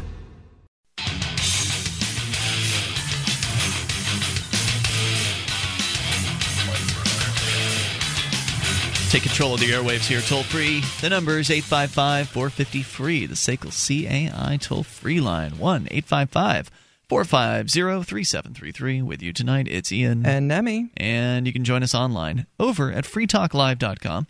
Enjoy the features we have there. Uh, they include archives. So if you missed a moment of the show, no problem. Just click and download. They're yours, and they're free. Go to freetalklive.com. You'll find the last seven days worth of the show right at the top of the website. Click, they come to you. No logging in, no membership fees, no jumping through hoops. They're just right there for free. And if you want to go back to years worth of the show, you could click to the SoundCloud page. Go to freetalklive.com. It's on the left hand side under Listen and Share is the SoundCloud link. Or you can just go directly to soundcloud.freetalklive.com, and that'll take you to where you need to go to get all kinds of free shows. It's all there, all free. Now, if you like the show and you want to help support us, there are different ways to do that. We'll tell you more about that here as the uh, show continues on. And of course, as it continues on, we'll take your calls about whatever's on your mind. Plus, maybe you've got an answer to the question on the table about Ron Paul activists. And at least one of our listeners is expressing frustration in dealing with uh, attempting to encourage them to do more. Like, I guess she's frustrated that she wants to do X, Y, and Z, like jury nullification outreach, for instance, and is getting the cold shoulder, in uh, in her opinion, from some of these Ron Paul activists. She claims she's been told that she's disloyal to the Ron Paul cause. I don't even understand what that means. Yeah, that, I would be What interested to hear the ensuing conversation. How do you not engage someone who's saying that to you? Right, and and maybe this uh, lady who emailed will call the show and and clarify her experience because there are questions I have. Yeah, absolutely. What is the Ron Paul cause now? Go home and retire. Right. That's the Ron Paul cause. I mean, he joked on Jay Leno about having a 2016 campaign. I think it was a joke. It came off as joking. Maybe he meant it. But what's the cause now? There's nothing that Ron Paul is doing per se that's specifically something you can really rally behind. Yeah, he's got his campaign for liberty, the Students for Liberty. I mean, there are other kind of tangential organizations, but uh, I No. don't know. Maybe I'm missing it. Something I've heard you say before, and I've run into it myself, is plenty of people come to you and say, Ian, I have this great idea. And you turn to them and say, You That's a that." great idea. You should do that. Yeah. And you really have to take the initiative yourself because you can sit around and say, oh, these Ron Paul people should be doing this and this and this and point your finger at them. Whereas it sounds like she's going out and doing some things, but is she really being the change she wants to see? Is she taking the action that she's, she's suggesting other people take?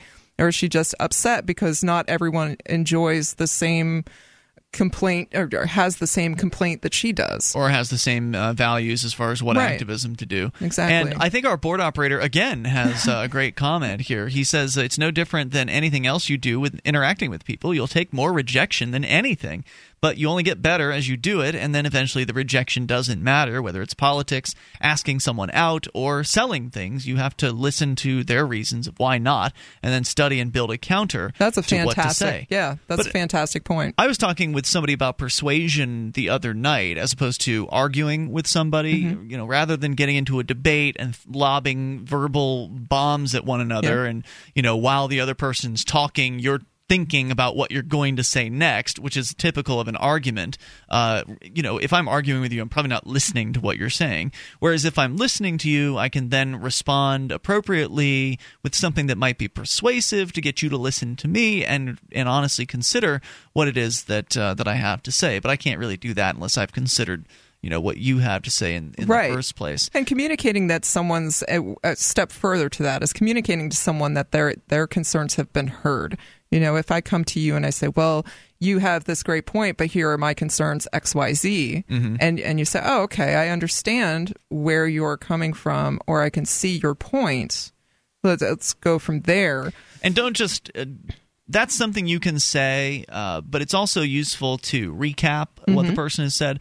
That way, you can really prove that you understand what they're saying, uh, and and you know recap it in your own words. Obviously, don't parrot exactly what they said back to them, but be able to uh, to say it in your own words. That way, the person knows for sure. Oh yeah, they got it right, or, they can correct don't. you. Right, correct. Yep. So, I think that uh, that the board op's onto something here. You know, you're not going to have success with everybody from the Ron Paul campaign. No. Uh, in the same way that if if you go to if you go to the Ron Paul forums and look for after Ron Paul as a uh, subject header, you'll see some of what you know those of us who've been have those of us have been promoting the Free State Project have been up against, and uh, it's a lot of people that just believe that they're going to well we're doing fine here, everything's great, we're taking over the Republican Party, and uh, we're going to be we're going to be free here in Connecticut or whatever state. it- uh, Hot in Connecticut. well, you laugh because you've got the fact is you've got more experience at this than they do, No. and. Uh, Again, that's not to say you're enlightened. That's Right. not to Or say that- better, or that an you're elitist. better, or you know, you're. it's just to say you've been around the activism scene longer, and you know a little. You may be a little bit more uh, seasoned at it, and uh, that's not to say that there's not things you can't learn. That's that right. there's not things you're wrong about, but the Free State Project is, I think, the best idea for liberty in our lifetime. And I'm saddened when I, you know, when I see other people who love liberty, whether they're Ron Paul fanatics or uh, whether they're Libertarian Party members or whatever. When I see other people who love liberty, especially the ones that I, I think are super activists, uh, that uh, you know turn their nose up at the at the idea, oh, it's too cold, or we're doing fine here, we're going to Yep. be free in Texas uh, that it's frustrating because I know that they're not. I hope I'm wrong. Really, I hope that man. I hope the Lone Star Liberty guys make a great community down there in Texas and uh, manage to somehow get the Texas state government to leave them alone, secede, or whatever it is they end up doing. If they end up doing anything, uh, unlike the Free State Wyoming folks, which have been around for years and haven't really done anything noteworthy uh, except for throw a camping festival once a year. Hey, that's something. something. Uh, but uh, I know it's not going to work because I've done a bunch of activism in the past and it hasn't worked. But then again, you know, maybe they're going to do something different. Maybe they'll do something unique, revolutionary that you know we we all can't foresee, and then we'll we'll you know have to admit, hey, we were wrong about that.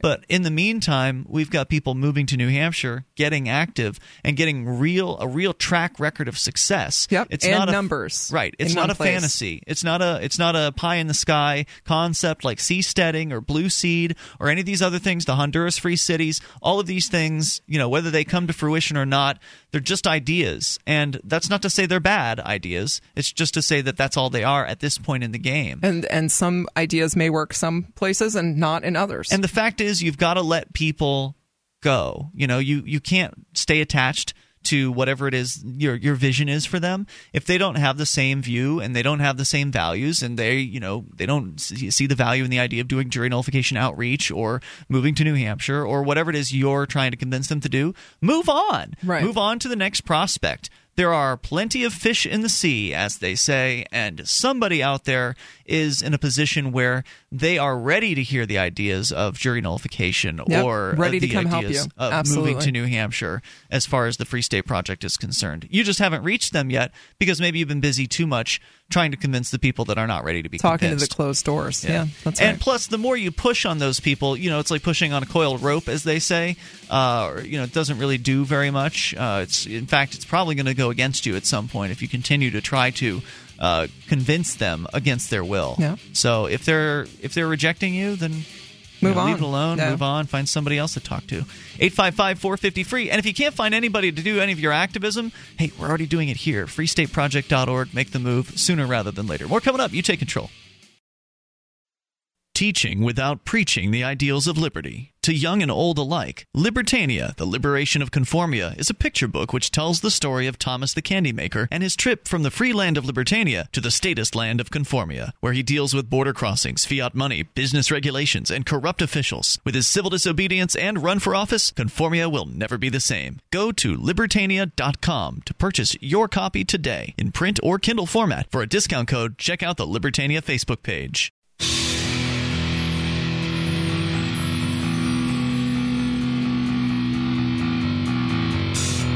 Toll free number for you. Bring up what you want. Free Talk Live, 855 450 free. That's the toll free line brought to you by SACL CAI, 1 855 450 3733. And you need to know about the Bitcoin.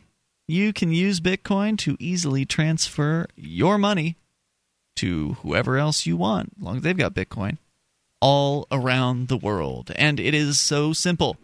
All you have to do is go and get the Bitcoin client. And there is actually more than one Bitcoin client because Bitcoin's an open source project, meaning that uh, anybody can work on it, meaning that it's completely open to be audited. It's open to you know people that want to check it out, make sure it's legit. If you know your programming, you can go and actually audit the program, make sure that there's not some sort of back door in there that's going to be able to make it so someone can steal your money, for instance. It's a totally new concept to the idea of money. Like the idea is you get to be in control. Whoa, how about that? For once, nice. Like the bankers aren't in charge of this one. The bankers didn't come up with this one. It's a bunch of programming geeks that came up with it, and uh, they've come up with what is what very well could be the most revolutionary concept to money that the world has seen In a uh, long time. In a long time. Long, like, long time, Like since the invention of money. That's right. Basically. So you don't have a government issuing these things. You don't have a corporation behind this. It's an open source project, and the money is transferred almost instantaneously. Yeah. Now, you can see it when you transfer bitcoins to somebody else. The transfer shows up instantaneously. It takes a few minutes for it to confirm because it's a network. It's a peer-to-peer network of uh, of people that are connected all around the world. And once your money receives several confirmations, I think it's like at least eight confirmations, then it becomes locked in. Then the, the transfer is it's known to the world. It's uh, it's confirmed. It's done and it's a really reliable system that uh, allows you to actually store your own value digitally send that to anybody else around the world keeps the government's mitts out of it because you can you're in charge of your own vault you can lock it up as secure as you want to put it in an encrypted you can encrypt the wallet and then encrypt that in an encrypted file if you want to and put it all on an encrypted hard drive i mean you can go crazy with this if you want um, and it's there for you and it's really useful and it's free go to weusecoins.org to learn more about it. It's impossible for anybody in the government to interfere with your account. Uh, it's impossible for anybody to counterfeit this system. It's brilliant. Weusecoins.org. Also, and when you're ready, when you're ready, you learned about the, the Bitcoin, you you know you want some. Go to bitinstant.com. They make it easy for you. You can go to over a million locations around the world in 30 countries. So there's probably one somewhere near you. I know for me, it's a short 10 minute walk from here, five minute bike ride uh, to somewhere where I can go and turn cash into Bitcoins. And it's fast. Yeah. And it's easy. And you can go to bitinstant.com to do it. That's bitinstant.com. As we go to your calls, let's go to Justin, listening in Indy to WXNT. Hey, Justin, you're on with Ian and Nemi.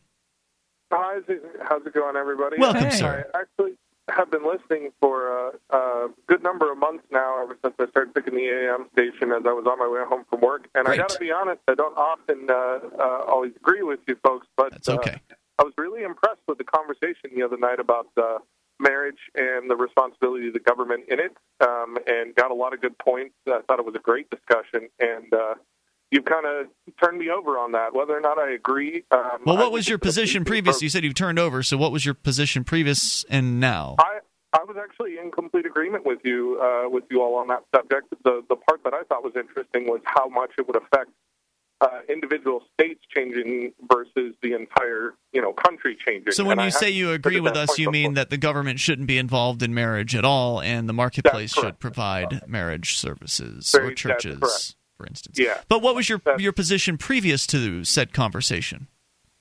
Um, well, previous to that, I had thought it would be a good idea for states to start pushing, you know, individually to uh, to get the government out of it, and hopefully that would carry over. Um, but I hadn't really considered the repercussions of people moving out of that state then, or having to travel to be able to get that uh, license recognized. Um, so that really started opening my eyes on on the ramifications of you know doing it haphazardly instead of kind of looking at it as a bigger picture. Uh, I just thought it was a great discussion, and and the back. Well, I'm glad you enjoyed it. So, what else did I mean? Did you just call to give us accolades tonight, or was there something else you wanted to talk about? No, I, I actually also had a question. I wanted to get you all's opinion on um, what it would be like if we were to perhaps require full disclosure on presidential candidates' picks for their cabinet before we were to elect them. Um, it's something I've thought about for some time, and I don't understand why it isn't done. Maybe I'm missing something in the process, but I find that the, the cabinet that a president picks is often a huge influence on, on what they're going to be doing and how they accomplish things.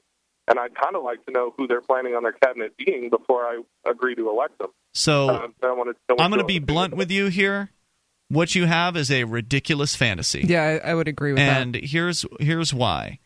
Let's say it's a good idea, and maybe it is. You know, okay, great. Require them to give this information. Of course, they could always change their minds, right? But uh, either way, let's let's say that uh, that this is a good idea. Well, you're going to have to, in order to enact this idea, spend probably millions and millions of dollars lobbying to attempt to convince all of the 535 members of Congress, or a majority of them, to put forth legislation that would change the governmental uh, setup to force presidential candidates to reveal these picks uh, during their presidential campaign. You will, of course, be opposed by those people who oppose the idea, which will, of course, require you to spend even more, More money, money. and more time on this matter. And really, ultimately, does it matter who's you know Mitt Romney is going to put in his cabinet versus Barack Obama is going to put in his cabinet? Not to me. To me, it doesn't matter one whit, and so I'm not going to spend one moment of time uh, advocating for something like that because I know how much of a difficult task it would be politically to make something like that happen, and that after all is said and done, what's it really going to say? Let's say you make it happen. Let's say you spend the next 20 years of your life struggling and fighting to get this new rule uh, implemented with the federal government, and finally you have your victory. Which, of course, is pretty unlikely because normally uh, people that put forth politicians or put, people that put forth political ideas like this, they inevitably end up changing them in order to appease politicians who won't get behind the bill unless it has X, Y, or Z in it. But let's just say you get your bill passed and it was the way you originally wrote it, which of course it won't be, but let's say it is. You get what you want, you've spent a bunch of money and time on it, it's been your life's work, and finally now every presidential candidate has to reveal this information prior to being elected. What has really changed? Nothing. As far as the actual process, I wouldn't say much has changed, but I, I do find that there's a great amount of influence in the kind of ideas and policies that are supported by the cabinet members on uh, whoever the president happens to be. Um, they're, they're, they're the people giving the president the information and kind of uh, helping them with their decisions. I think it's I personally think it's important to know who you surround yourself with when it comes to being in a position of power. That's almost important to me as the stance of the person in power is who they surround themselves with. So maybe it's just personal preference of mine. It sounds like you all, um, you know, don't don't find the information useful. It's just something I was curious about on uh, on your opinion. I think that a lot of people have a lot of ideas as to little tweaks that can make the federal government system better, more responsive. For example, more- I'd like to see all laws vetted by attorneys or judges or whatever to see if they pass constitutional muster before they they become law. How about I'd like the to Read the that. Bills Act right, from, uh, exactly. Downsize DC? Just, That'd be a big- Just read the bills. one. I, you know, there are very there are tons of ideas out there. there are lots of ways to change, to tweak, tweak the federal government to make it a little bit better here and there. But ultimately, none of those ideas are anything significant that will change the way business is done in D.C. Or make it It's not- smaller. it's not going to result in liberty minded people being elected. It's not going to result in uh, anything happening, like you said, to make the government smaller, make it spend less, make it less Right. intrusive in people's lives. It's a huge waste of effort. For whatever amount of time and money you'd have to spend to accomplish your, your fantasy, spend it on the local level. At least maybe you'll have an impact at that Yeah. point. But uh, it's a it's a fantasy, and uh, you know it's okay to have dreams, but dream big. I mean, that's not a big to me. to me, at least. I mean, maybe that's to you like the most important thing, and I don't want to minimize that if that's the case. But it doesn't seem like a big dream. Like a big dream to me is, hey, let's secede and forget That's about right. spending time and money and effort giving a damn about the Washington D.C. folk. And I thank you for the call, Justin. Appreciate your thoughts. 855 450 free. That's the toll free number. We have enough time just for you if you dial in now. 855 450 3733. Take control in the remaining moments of Free Talk Live. The three most important things you can do for Free Talk Live are one, share one episode a week on Facebook or in some other social networking site. Two, buy the things you buy online through shop.freetalklive.com. Three, give five bucks a month to the AMP program. It's my firm belief that Free Talk Live's AMP program is the best use of your charitable dollar among liberty oriented organizations. Support all the organizations you love, but make sure you give five bucks a month to AMP at amp.freetalklive.com.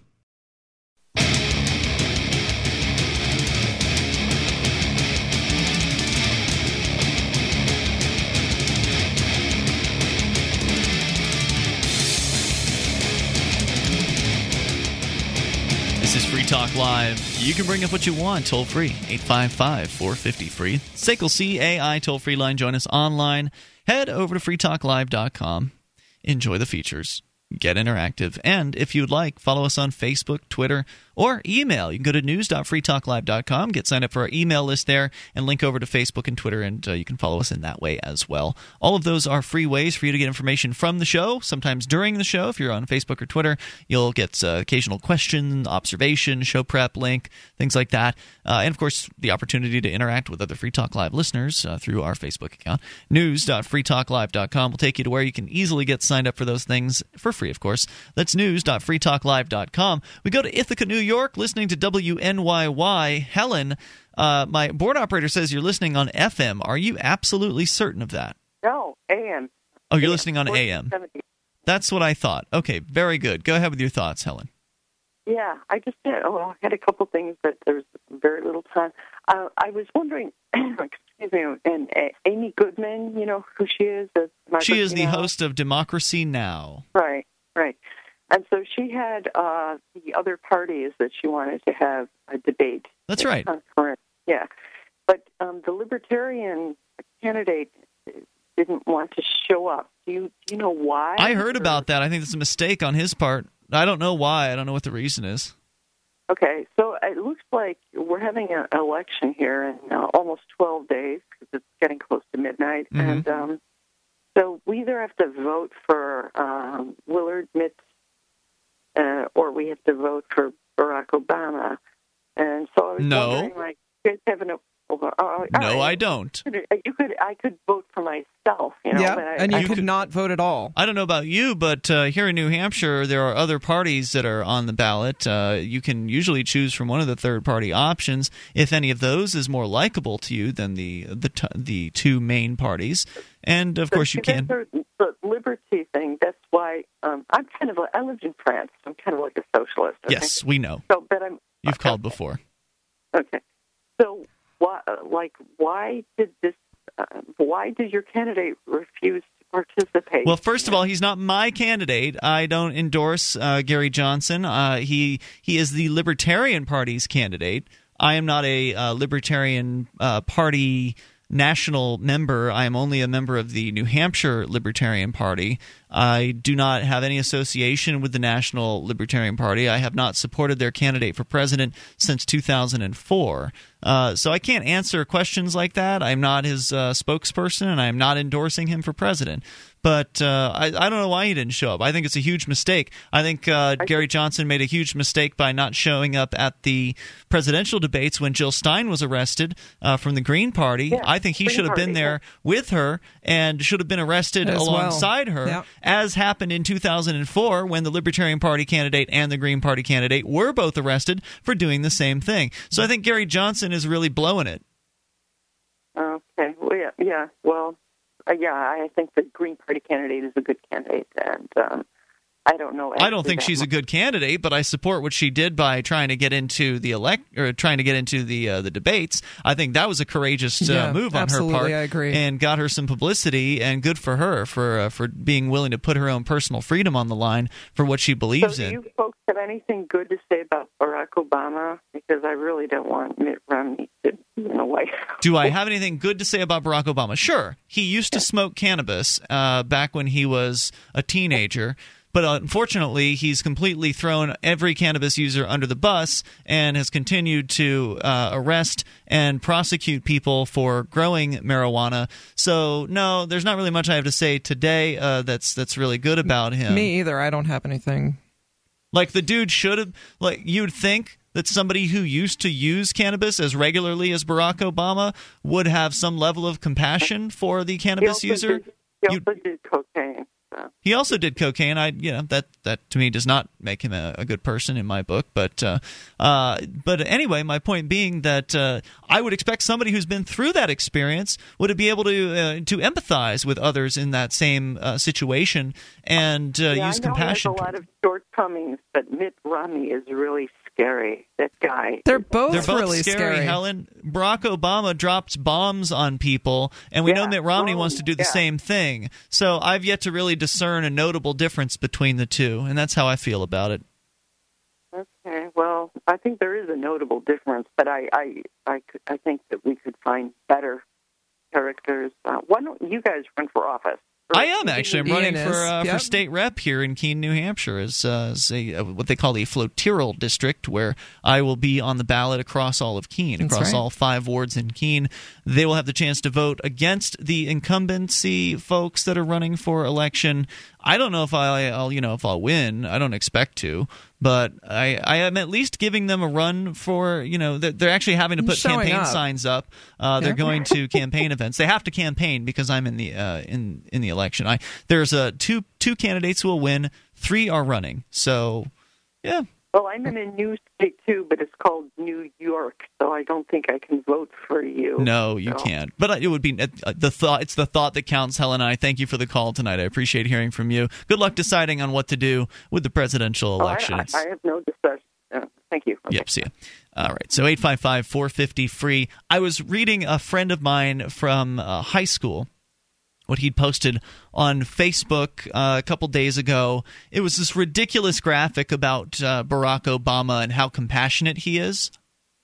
Yeah, I of can't. course, I can't look at that stuff anymore. I had to respond. I, Right. I, you know, I had to say, whoa, whoa, compassion. Compassion is not dropping bombs on people around the world. And he wrote back something like, "Well, compassion is going after Al Qaeda." Or something like that, and uh, so then I wrote, "Compassion is not uh, arresting marijuana users and arresting and raiding marijuana growers. That's not compassion either." He didn't. He couldn't say anything uh, back to that. Yeah, one. no.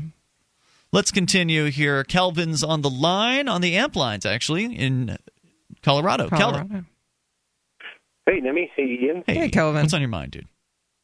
Uh, I don't really have time to get uh, to my uh, stated topic before, so I just wanted to ask a question. Uh, I thought I heard somebody, uh, I think it was you, Ian, mentioning that uh, when the, the police pull over a car, that they get informed whether the person is a free state person or not. Is that is that true, or is that just if you're a notable? Um, uh, not necessarily. It depends. Oh, this is the state that can't even coordinate sta- statuses of um, gun registrations or gun gun licenses. They have notes when they pull up your information in their database.